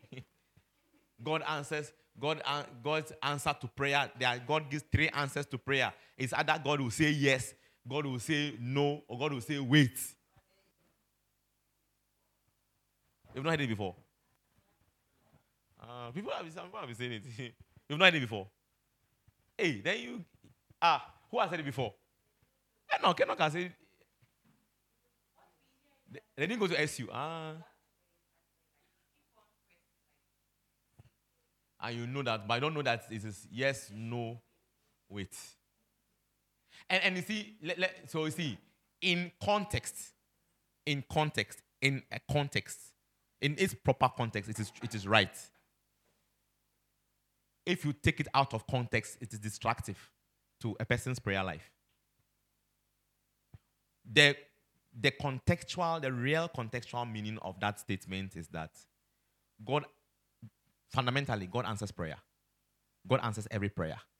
That's what they are, that's what they are saying. They are saying that God answers every prayer. But it is not always God says, God does what you are asking for when you ask Him for. So the wait part means that in His right, in the right time, the answer will come. That's what they mean by God will say wait. And then when God says no, when the prayer you are praying is not according to His will, you don't get any answer. You don't get it. The answer is quite is silence. He just doesn't mind you because it's a useless thing you are asking for. So in that particular context, God has said no. That's what they mean. But if you say that into a child to say he you he will not pray because why are you why am I praying to God who you say God is Superman, he can do everything, he has all the power, he's very loving God, he can do it. No, it's not the wait is not a problem, but then no, no. Why is God saying, My father on this earth is always saying no? God too is saying no. they don't explain it what I just ah yeah. So you, yes, like ah, why would God why? Why? So what's the point of going to pray to God when I know that sometimes He will say no? But that's not it. It's a, see, the, see what the way I've explained it, it makes sense. Yes, that's the context. That sometimes we are praying, we are praying. Some prayers have taken. Hannah prayed for how, how many? Eh, for a while before the answer came. So in that context, that's the meaning that God was saying, wait, wait, wait, wait. Until then, because, because Samuel needed to arrive just when Eli's turn was ending. So that Israel will have a prophet, a particular prophet of a certain caliber at that particular time. If someone had been born sooner, it would have disrupted the whole thing. So in God's plans, he needed a little for the guy to arrive at the right time. So in that case, Hannah had to wait. so God said, wait. Do you see? And then when you're asking for nonsense things, it's like Balaam went to go and say that they say I should go and curse. Should I go or should I not go? The answer is no. What rubbish is that? You're going to go and curse them for what? Don't go. And he told him don't go there. the answer to the prayer is what? Is no. Should I go? Should I not go? No. No, sometimes the answer is no. Uh-huh. But praying by the Holy Spirit, where He, the Bible says, He searches the things of God and knows the mind of God. So when you allow Him to do the praying through you, He will always pray the right things. What it means also is that if it is, if He, because He knows that this thing is not something that we're going to get, He doesn't even bother praying about it. So when you pray a lot of your prayer, most of your prayer in the Holy Spirit, then you are guaranteed like success, 100% answered prayer all the time. Does it make sense? Okay. So that's the that's that's a very nice thing to hear that he prays through us. John 15, 26. He testifies of Christ to, to us. He testifies, John 15, 26. He says, But when the Comforter is come, whom I will send unto you from the Father, even the Spirit of truth, which proceeded from the Father, he shall testify of me. And this is a very important, a very important um, work of the Holy Spirit that we must be conscious of. Okay. The Holy Spirit constantly, whatever the Holy Spirit does, does it to honor Christ. The Holy Spirit's always doing, he will not say or do anything that dishonors Jesus Christ. Always. So he here he's you see him test it. So even if you want to know the Lord Jesus, like this, this four cups, no. I'm going to go into it too. and I know the Holy Spirit is going to show me the going to bring out the the thing. There's something there. Anything that helps you to know Jesus more, Holy Spirit will do it. Once that is what you are interested in, he will be there. I mean, you you tried every time you have tried. When you, you see, they say that it's a good practice to every year read the four gospels once every year. You should try it. You should. It's good advice. So I'm I'm trying to. I'm also started to read Matthew. To, and this morning, yesterday, I started reading Matthew, Matthew 4, 2. I read Matthew 4, 2, the first part. This morning, Matthew 4, 2, the second part. And that and and that's 4, 2. I have been on it. Yes, I- I'm see. I've read it before. How many? Uh, Jesus was taken to the wilderness to be tempted, or the devil came and said, "Four two says, four, uh, four, four, four two. This is four two, four four, four four. He said that. Uh, yes, this is this is the scripture. This I have quiet time. To, this one verse, two days. But he answered and said, "It is written, Man shall not live by bread alone, but by every word that proceeded out of the mouth of." And, and yesterday I was on by bread alone. And I went to go and look at the original. This is, is from Deuteronomy 8 3. This thing that he said. Check Deuteronomy 8 3. Watch this. He says, Man shall not live by bread alone, but by every word. Do you see it? But look at look at the 8 3. And how much did and suffered thee to anger and fed thee with manna thou knowest not that he might make thee know that man does not live by this is does not. Man does not live by bread only. See in the new testament he says man shall not live. But here he says man does not live. For me it changes the discussion. You're looking at me very fun you guys to you the same eh? it looks the same to you. And you you are you not a, what what do you teach? You teach. Yes man does not and man shall not. Is there a difference? But you can't explain it. You know there's a difference but you can't explain it So you see, it's like if you are going to say this thing in Twi, literal Twi, you see, it's like you are saying that yen yen yen tenase, di mu yen. Like it's like yen you see, we, we don't live. Man does not. It's not. It's not the way that uh, we we don't live like that. that you are you are there, and the only thing that is the source of life is bread. Did you understand it? Did you understand it? And so I went, I was going into it. I started to go into the, the words. You have to go into the words one by one. Oh, bread. What is that? To go into it. It's, even the implication of that is, and when you add but by every word, what I understood from yesterday to today as I was thinking about it is that, and, the- and I checked, in the New Testament, the word he used for live here, this, this word in the in the Matthew, Matthew 4 4, this word here is zao. Eh? Zao is the verb form of zoe.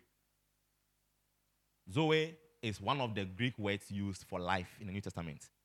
There is also bios, which is like life that uh, plants have, animals have, whatever. But zoe is only used in reference to human beings, the, the kind of life human beings live, because zoe goes beyond just being alive and doing the respiratory and reproduction and all of those things. It also describes the quality of the person's life. And that life that human beings have, which is described as Zoe, is also the life that God has. So we don't describe God as being alive like a plant, but rather that is alive like he has Zoe. The verb form of Zoe is Zao. So what I was thinking is that a person will not, you will not have a certain quality of life if it is only based on bread. Like you only, your, the only basis of your life, you may have life like plants, but certain quality that is the only only bread that is that concerns you you will not have. You will have the kind of life god has if it is also the uh, this, this one this but by every word. And i'll show you some. this word here there are two words at least in the greek. There is logos and there is rhema this word is rhema and the rhema here changes the meaning of this particular scripture. What it means is that it is not even the word you read in the Bible that is the word you must live by. You must live by this. This this rhema means a spoken word, like or an utterance. It's like a word that is spoken presently. Hmm, I don't know whether I'm saying it well. Like the kind of thing the Holy Spirit tells you now. Now, right now, in this particular moment, that's how you must live your life by. So if you're a Christian and you don't hear God, you don't hear the Holy Spirit talk to you about what to do every day, you will not have a certain quality of life. And the and the Zoe kind of life doesn't have these mistakes, this thing, something, something, something, this things, and this bad business deal, lost money. That's not Zoe. Zoe will only come to you where things work. You are at a particular place at the right time. You are in the opportunity at the right time. When at every step you can hear an, the spoken and uttered word, a word that comes to you that particular time. Here is the way, walk in it. That is what brings you. Like a man cannot live only bread you won't have. But if you want to live certain quality of life, it must be the word that comes out of God's mouth at the particular moment when it is needed. So now you must learn how to hear God right at the moment. Hey. One time, eh, I was, um, my salary had not come.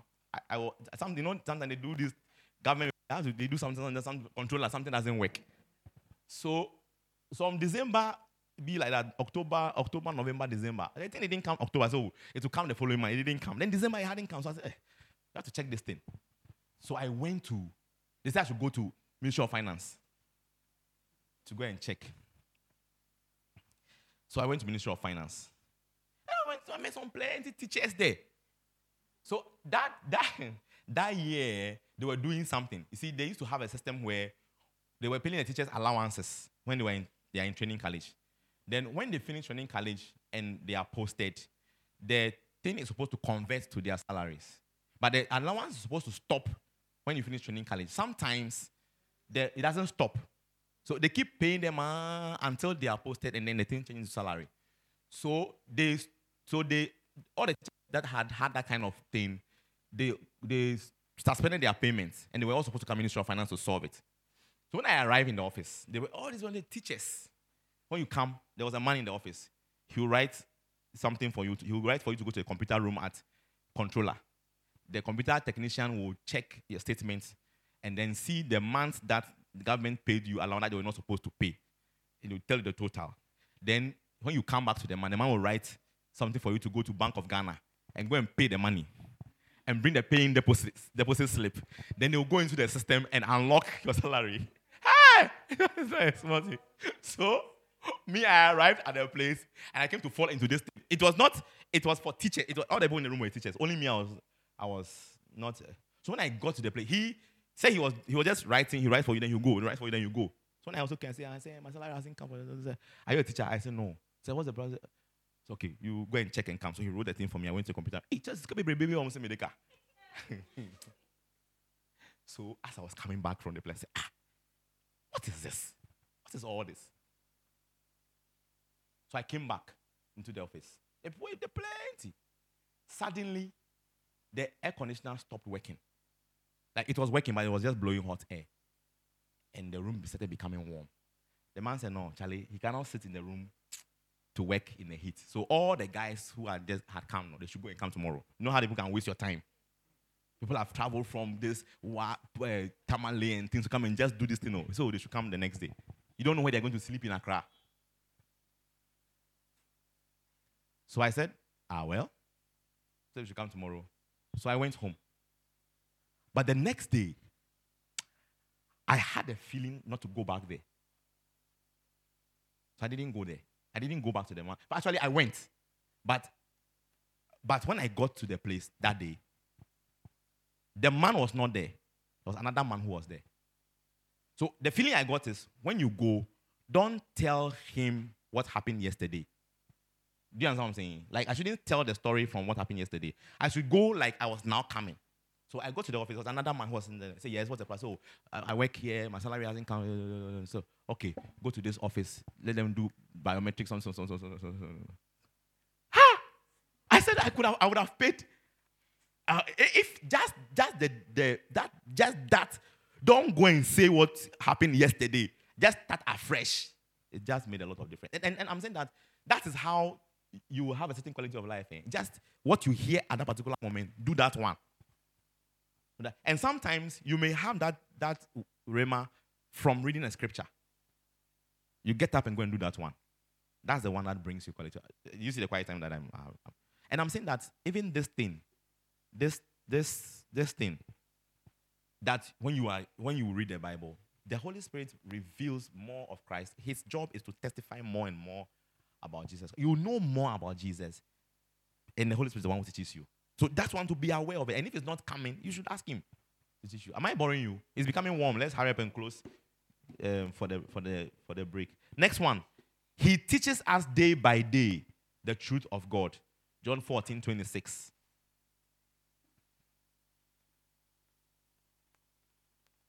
So teaching is another thing the Holy Spirit does, teaching you. But the comforter, which is the Holy Ghost, whom the Father will send in my name, he shall teach you all things and bring all things to your remembrance, whatsoever I have said unto you. He shall teach you all things and bring all things to your remembrance. He teaches us the truth day by day. Nehemiah 9:20 was saying that he will he will instruct the good spirit. What does it say? It says, Thou givest also thy good spirit to instruct them. Okay, Nehemiah 9:20.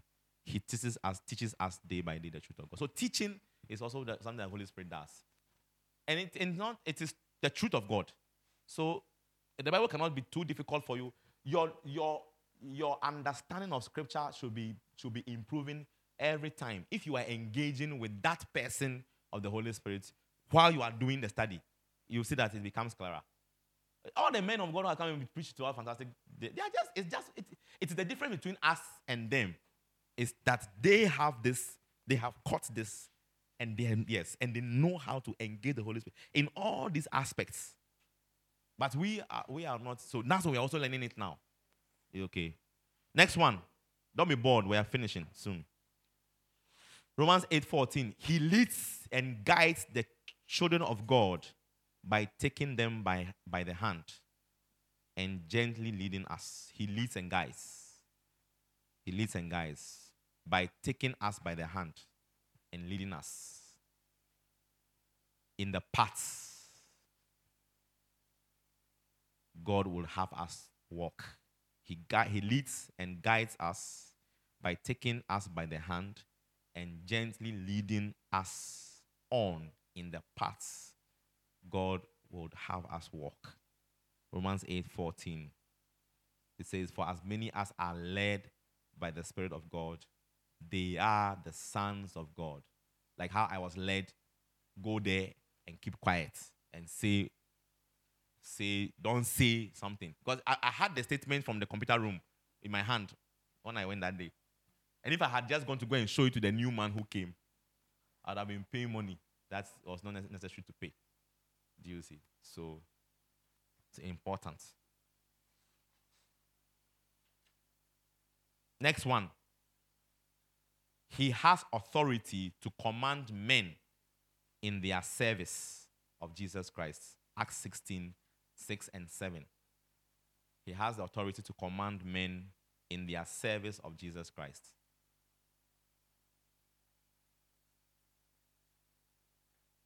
Now, when they had gone throughout Phrygia and the region of Gal- Galatia, Galatia, Acts 16:6, 6, and were forbidden of the Holy Ghost to preach the word in Asia.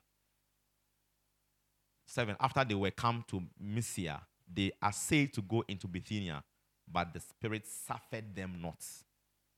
Okay, so that somebody is, is called to go somewhere and to do some service for, for, for the Lord it is the Holy Spirit who does this and all this. So your calling, God, eh, God implements His calling upon your life. It's the Holy Spirit is the one who, who comes and does this calling. That's how you know that I'm called by the Holy Spirit. Am I saying something that is useful to you? Yes. And, and you see, why am I sharing you all of these things? It's not for academic purposes.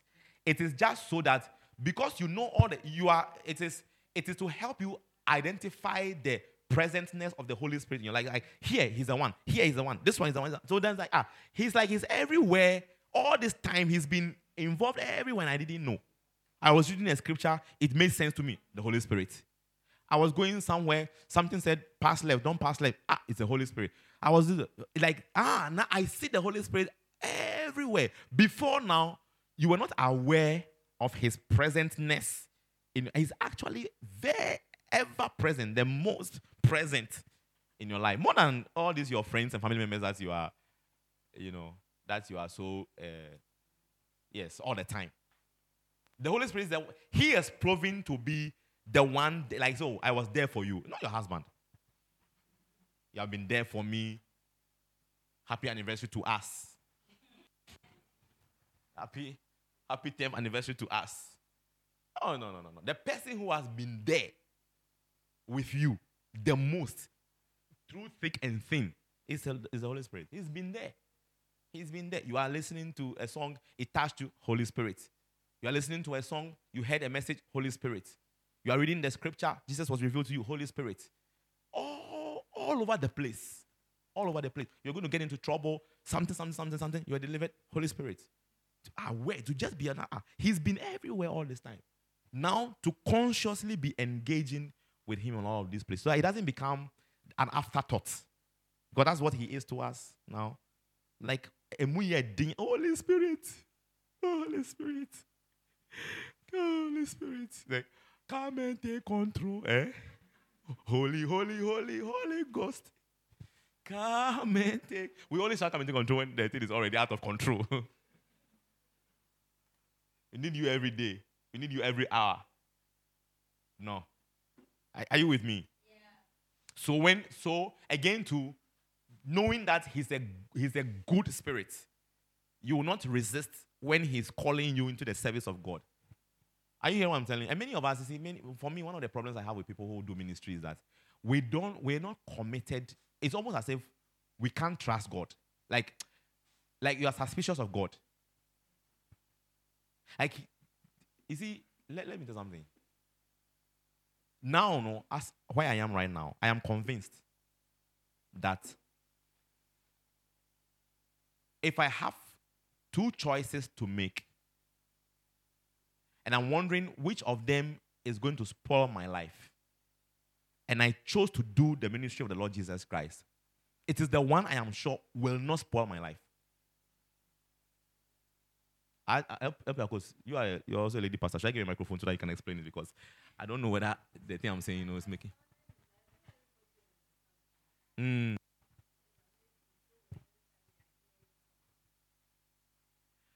You see, one of the one of the things we say, we say uh, sacrifice, or is it don't let, let us not let us be careful.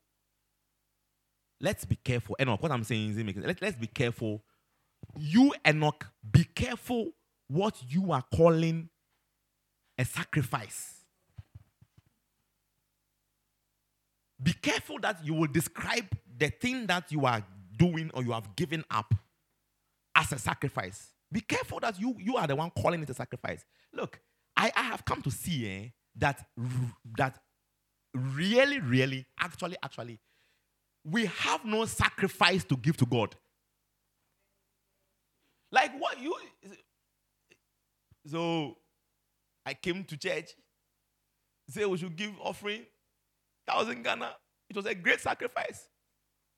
Who gave you thousand Ghana cedis that you were hiding in under the pillow there? Who gave it to you? The person who gave you something has taken it back. You call it a sacrifice. Or what I'm saying is like, no, please hold it for me. Eh? When I need it, I'll I'll come for it. Uh-huh, I want to make a call. I'll sacrifice my phone. You'll sacrifice your what?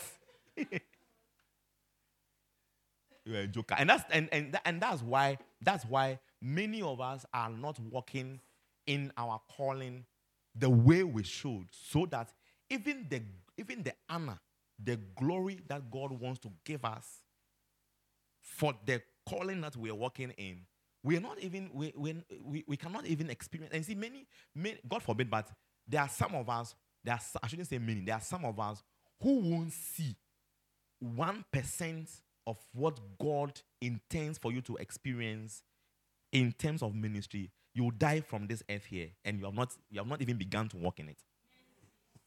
You will not, you will not, you will not even, because every time, every time God wants to make a move with, with you, you think that you are giving up too much.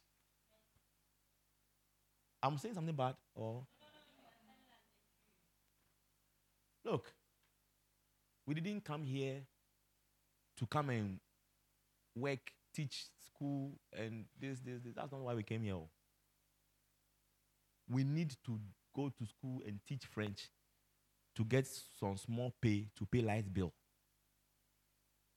so that the holy calling with which God has called us, we can comfortably walk in it. It's not the way those of you who are those who have come to the earth who are focused on this these ones, these part-time things that have become like your main for which reason eh, you see not not i don't want to insult anybody but there are different reasons why if when we meeting people don't people are not able to come like they're all diffi- different difficulties there are some people they are they are forcing they are like hardest forcing is the, the, they are being come here this morning.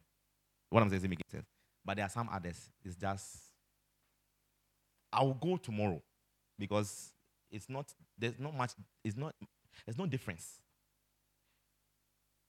And i'm saying be careful because because the bible says that with the measure with which you measure it will be measured unto you again.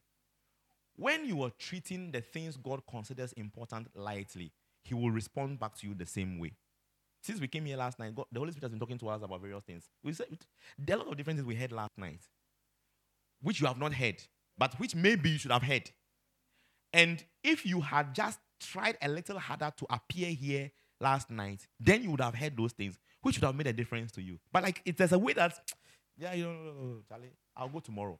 I'm saying that you when you so when you force uh, and you like you because like, oh I have you know the sacrifice I had to make, please, please. The one who came to shed his blood, look, there was no blood left in him when he died. Oh, you, you have no idea. You should there's another book. Um, that this book I gave you was what evidence that demands a verdict. There's one another one, and there's another one called the Gospel According to God. The Gospel According to God, by John MacArthur. The Gospel According to God. You read that book. That book is good. It's a good book to read. Uh, M A C Arthur. A R T H U R. Then there's a third one. There's a third one. It's also another apologetics book. It's called The Case for Christ. The Case for Christ. All those books I can I can share them to you. I, I have them somewhere. I can send them all to you. If you only you read. Save teachers when you come for save camp, you say and some, sometimes I don't share it because I'm waiting for someone to ask after the camp that hey the book you said that you will give us no. Whereas and then nothing enough for one whole year. The whole year. So the, the, which other one did I mention the last time we came? Was it the JHS People's Camp that I uh, gave that one? So this camp I mentioned evidence that demands a verdict. The case for Christ by Lee Strobel. I'll, I'll, I can I'll send all of them to the page. And then the third one is the Gospel according to God. Gospel according to God. Huh? That, that one is no. It's, it's the whole book. It's a different book. It's a uh, ten in one. Ten in one book. I will send read you have, uh, that's what I, that's the one I mentioned at the J Church camp, the Case for Christ. So, gospel according to God. Read that one first. Read that one first. He describes. Then the case for Christ also. It's like a journalist who was interviewing experts to go into the coming of Christ and the whole death, whatever. To dis- he went to ask a, a doctor whether it, it is possible that nailing somebody on a cross can kill the person dead. Hey, you should hear the graphic description that he gave. The anatomy, Charlie, give the anatomical, physiologic, Charlie explanation that there is no, you cannot, he, he could not have stayed alive. You could not stayed alive. You, they hang you like this, two nails on the cross, and you are hanging by the weight of your body on a cross. It's not possible. No. And he said, and, he, and, the, and the doctor described that. The pain. The pain, like the it's not, it is the like the the most painful thing anybody can experience in life. Painful. Is that to be impaled like that. It's not a joke. So that if, if that was a sacrifice, be, be careful how you what you are calling a sacrifice. Yeah. So this one I had to sacrifice something, something, something, something, something. And many of us will just walk around the place. God didn't bring you to become a millionaire. Oh. Oh. He brought you to his work in a calling. Whatever that calling is, you find it, you walk in it.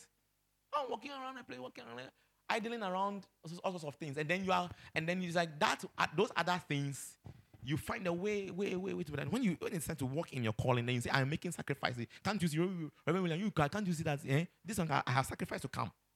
I'm not talking about. The, I'm not talking about this this meeting. no, this meeting. If you you mean the attendance of this meeting doesn't doesn't bother if, I cared about it so much, I would have called you who were absent. No, it's not it. I feel that I called it. Like I said, nobody instructed me to have the retreat, but I feel that we. I was telling LP Akos when we went on the break that there's the children's ministry in the UD, do you see, is is it a good way to say disrepair? yes. It is it is it's like an abandoned building, almost like an abandoned building sort of thing. You see. So for me, I feel that me, I have decided to take it seriously.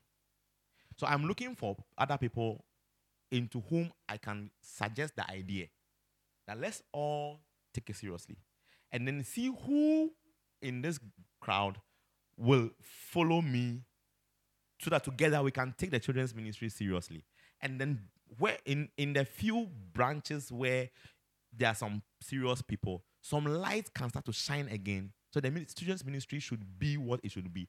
So that god's purpose for the are you ready to you this morning? Last day apostles last day prophets last day teachers last day evangelists last day shepherds. Yes. So we we, we can we can co- cooperate and collaborate with god for his purpose. His god god's god is not make, god is not ma- is not in the process in the business is not producing millionaires. God's factory is making shepherds apostles evangelists. In case you didn't know you know when i read it to you. Yeah. I didn't say any millionaire in the list. It's a high tech tech ceo no such thing inside it. Oil mogul. So you marry you marry oil mogul you're okay. No no no no. God has a factory and he's manufacturing something. What is he manufacturing? Prophets evangelists teachers shepherds apostles.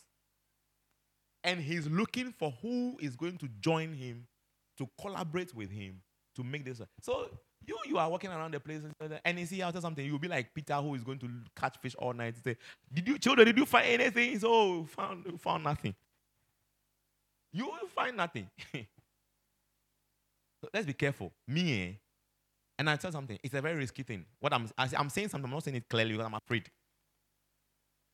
Say it clearly you will say that I'm telling you that you should not uh, this thing. You should not pursue your dreams. but I'm, I don't think that it's going to. This is the real thing. This is the real thing. There's a meeting. Hey, my attitude is that if I go for a conference, eh, it's a conference, let's say how I came to be anointed, I will learn something. I will learn many things. And those many things, they will help me to do better what God has called. You see, let the emphasis be on the calling, oh, what God has called me to do. And if I find that there are other things that are becoming impediments or becoming obstructions or distractions to the main reason why I am here to work in my calling, I cut them off. You know, haven't you noticed that the first thing people are, are ready to give up when there's competition is church? So I don't know one master. Competing interests, the easiest to cut away is church. It's almost like God doesn't really mind. Be there. Be there. God on here. Be there. So those of you who are in the room here, who are in the state teachers, new and old, please. We are not making any sacrifices. Nobody, you are not making any sacrifice to be here. You, are not, you, you, you thought you made a sacrifice to be here. You owe it to God to be here. And what you did to be here is not enough payment for what God has done for you. Is it, even like, like look at Moses, what Moses was saying. Moses, what Moses said is, is very true. Who am I that I should go to Pharaoh.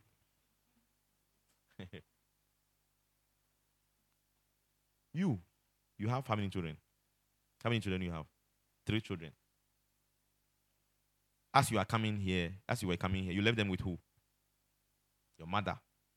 Why didn't you leave them then? Your neighbor, your uh, your new your house that you have moved to, no, the across the streets, the house, the house there. Why didn't you go to give your three children there? Why?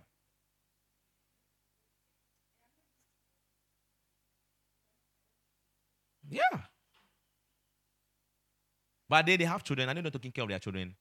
Have their children died? Well, if you take your children to go and join them, what will happen? If they eat TZ, they'll give them your, your children TZ something to eat. Or, or they, they are eating poison in their house there. Don't they bath their children in the house there? Don't they, their children wear dresses? So why didn't you take your children to go and be there? Like, okay, you also have children. You know how to take care of children. You know how to take care of children. If it's your experience, it's not in question. You also have children. I can see that you have children. You can take care of children. So I'm bringing my three children. I'm going to Kumasi for a program. Collect and add to yours and take care of them for me. I'll be back in the evening. You, you didn't do that. And as you are here, you'll be texting every once in If it's your mother, so there's no problem. If there's a problem, they'll call you. As soon as, as she's sitting down here, I may be in the middle of some deep revelation, but if her mother calls her on the phone right now, she'll go outside and go and answer it. Is that, is that how it is? Jesus said, Feed my lambs. And the person he carried those lambs and and and thought worthy enough to do this job was you. When you say, you know, it's hard to sacrifice. Look, look at you now. Your children, this your children, they will grow up small now. They don't even want to be around you. They have their own things they are thinking about. They all their own plan. They wake up in the morning. They have their own things they have planned that they want to do uh, very early, early. Me sometimes you see that when is that working small? They don't want to. They don't want to be. What they want is to be far away from you. Be here. Let me be here. I mean, you say, "Oh, mommy, oh, ah, I want to go and do something important." I look at you, but G- but Jesus, God, lamps He gave it to, you. and then you, it's like you are too busy about everything else except the assignment you have been given. Just take care of these, my children. I am going to come back for them. Like how you have given your children to your mother now. That God has given it a few children to you. Take it. I'm going to come back and look at you. It's everything else. Every small thing you do, a little bit, I have made sacrifices. It's like God must see it and pay me back for it. Am I, what, what brought me into this particular thing? So he sends, he commands you in service. You must answer that with excitement it was was it Paul who was saying or Peter who was saying that when we have done all that we have been asked to do, we'll come back and say we are unworthy servants. We have there's nothing we're not expecting well done or anything like just just that we just look at the work we have done and see, is it that is, has it been done well? Okay, that don't say congratulations, don't say thank you, don't say well done. Just see that have we done it the way you want us to do. If you say that we have done the way we yeah, we will just take it like that. We are unworthy servants. It was even a privilege for us that you will even give us the work some to do. We are very happy. That's the attitude you must have. But not that hey, like as if God owes you something. He should have left you. Wretched life. Yeah, but it's like I don't know whether Enoch has three wives or what what he will be doing. I don't know what he will be doing by now.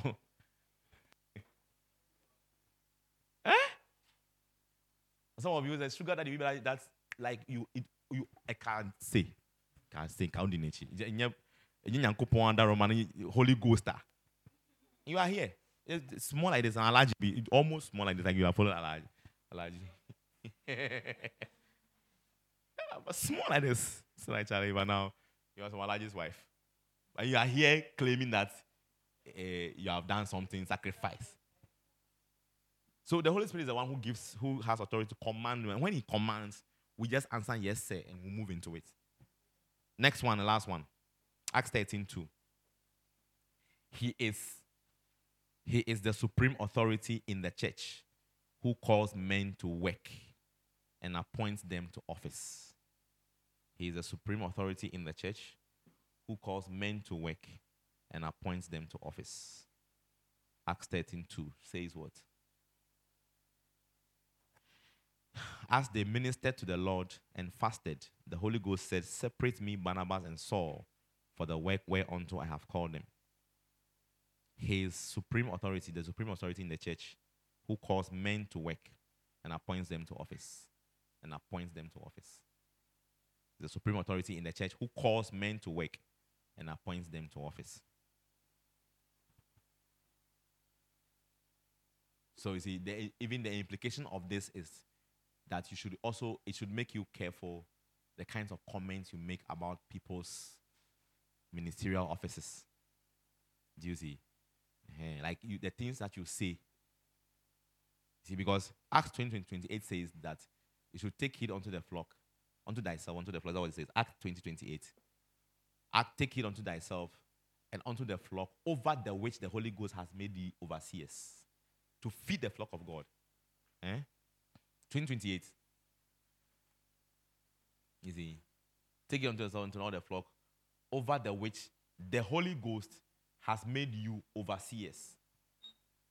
So you leave someone. I, I was saying to somebody that if you see somebody, the Holy Spirit has appointed somebody and put the person into office, you and you to the Holy Spirit has appointed you also. Do you see? Uh-huh. So somebody is there, is a, he's praying for somebody, and he's put his legs on a pregnant woman's stomach. It's your problem. It's not a problem. Why is it a problem for you? The person whose stomach the leg is on is not complaining. It's not. uh, why are you complaining for the person? She brought her stomach there, and she know, to her, no, it's it's a it's an honor that this holy feet. You see, and I was saying like, you don't see, maybe you don't even know that she has miscarried, uh, and then this one came, has. And it's like, if this is this is how impartation will come for the this baby to stay alive. You can even jump on it. Jump. I will lie down on the floor. You you just jump on it. This baby can stay alive. You have no. You see, you are sitting in your room. You have eaten. You have toothpick in your in your, in your teeth. I'm talking nonsense.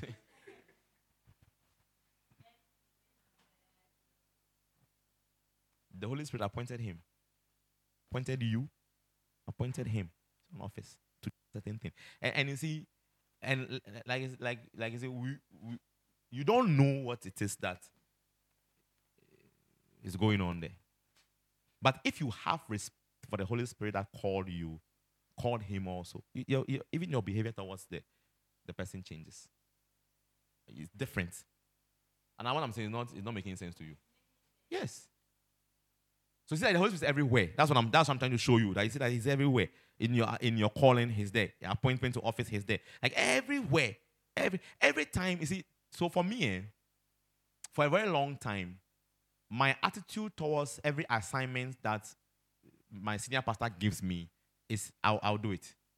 Like he calls me and says, Come and do this, I'll do it. Because I have I have come to understand that it is also how the Holy Spirit moves you around, sometimes even like in trying to teach you various things. It is true that it's the Reverend Minister who has said go and do it, but that's how I see it. Did, try it. Yeah, I'll try it. It's not a problem. It doesn't work, we'll stop. It, it works. We have learned something new. Why are you smiling? Because you have given assignment, you don't want to go and do it. Mercy.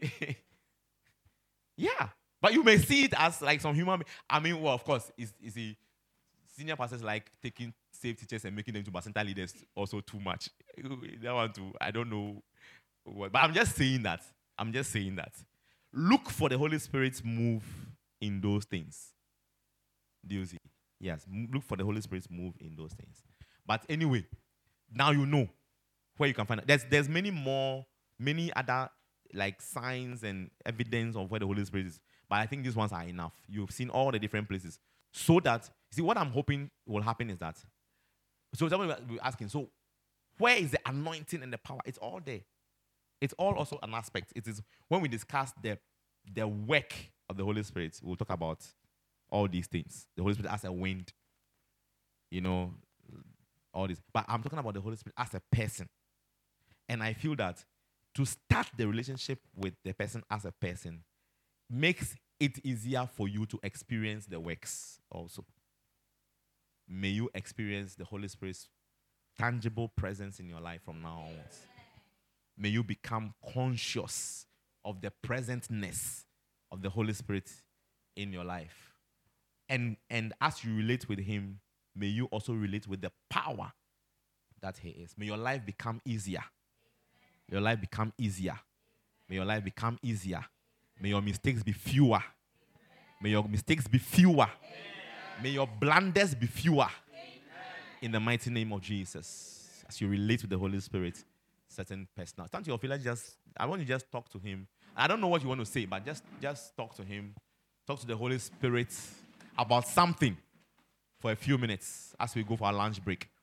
Next door, you can talk to him, talk to him anyhow, sing to him, worship him, love him, you know, speak in tongues, pray in the spirit. But I just say something. Just say something. Only thank you, Holy Spirit. I love you, Spirit of God. I worship you. I praise you. Thank you for the understanding. Thank you for the illumination. Thank you for clarity.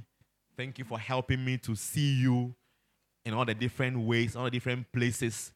Thank you for seeing how personal you are. Thank you for helping me to see clearly how I should relate with you. Holy Spirit, help me. Holy Spirit, help me. Holy Spirit, lead me along the way. Holy Spirit, guide me. Holy Spirit, open my eyes to see now. Holy Spirit, open my ears to hear clearly. May I not miss a leading. May I not miss a guiding in the name of Jesus.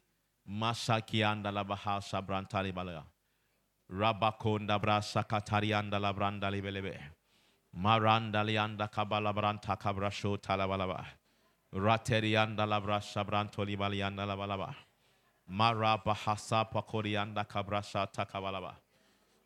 Labra. Forgive me for making you an afterthought. Forgive me for putting you on the side and going all my way until I'm in trouble. Help me to walk with you from the beginning, to consult you, to ask your opinion, to ask for your leading, to, to ask what you think, to go with you into it. Every move I am making, every business I am starting, every major decision to make, to start with you, to involve you, to engage with you, to partner with you from the beginning. That's who you are to me. That's who you are to me. That's who you are to me. A personal person, a friend, one who is ever present, always there, always around, always there, never going anywhere. The one who understands, the one who understands, that intelligent person with me who has the answers. Help me, Lord. Help me, Holy Spirit. Help me, Holy Spirit. May my walk with you after this be better. May I walk closer with you.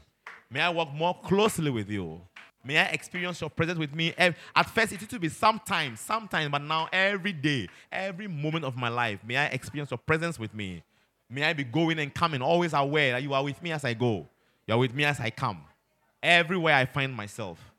Holy Spirit, cause this to be my experience, Lord. May this be my experience, Lord. May this be my experience, Lord. In the name of Jesus. Father, we thank you. Holy Spirit, thank you for all these revelations, these expositions, helping us to see you more clearly, see where you are in our lives, all over the place. All over the place. Now we see you all over the place. We ask that you will help us to work with you more closely, more personally. May our relationship with you become more personal. May we deliberately, intentionally work with you every day. Everywhere we go, we go with you. Everything we do, we begin it with you. We are in it with you. We are in it with you. Help us.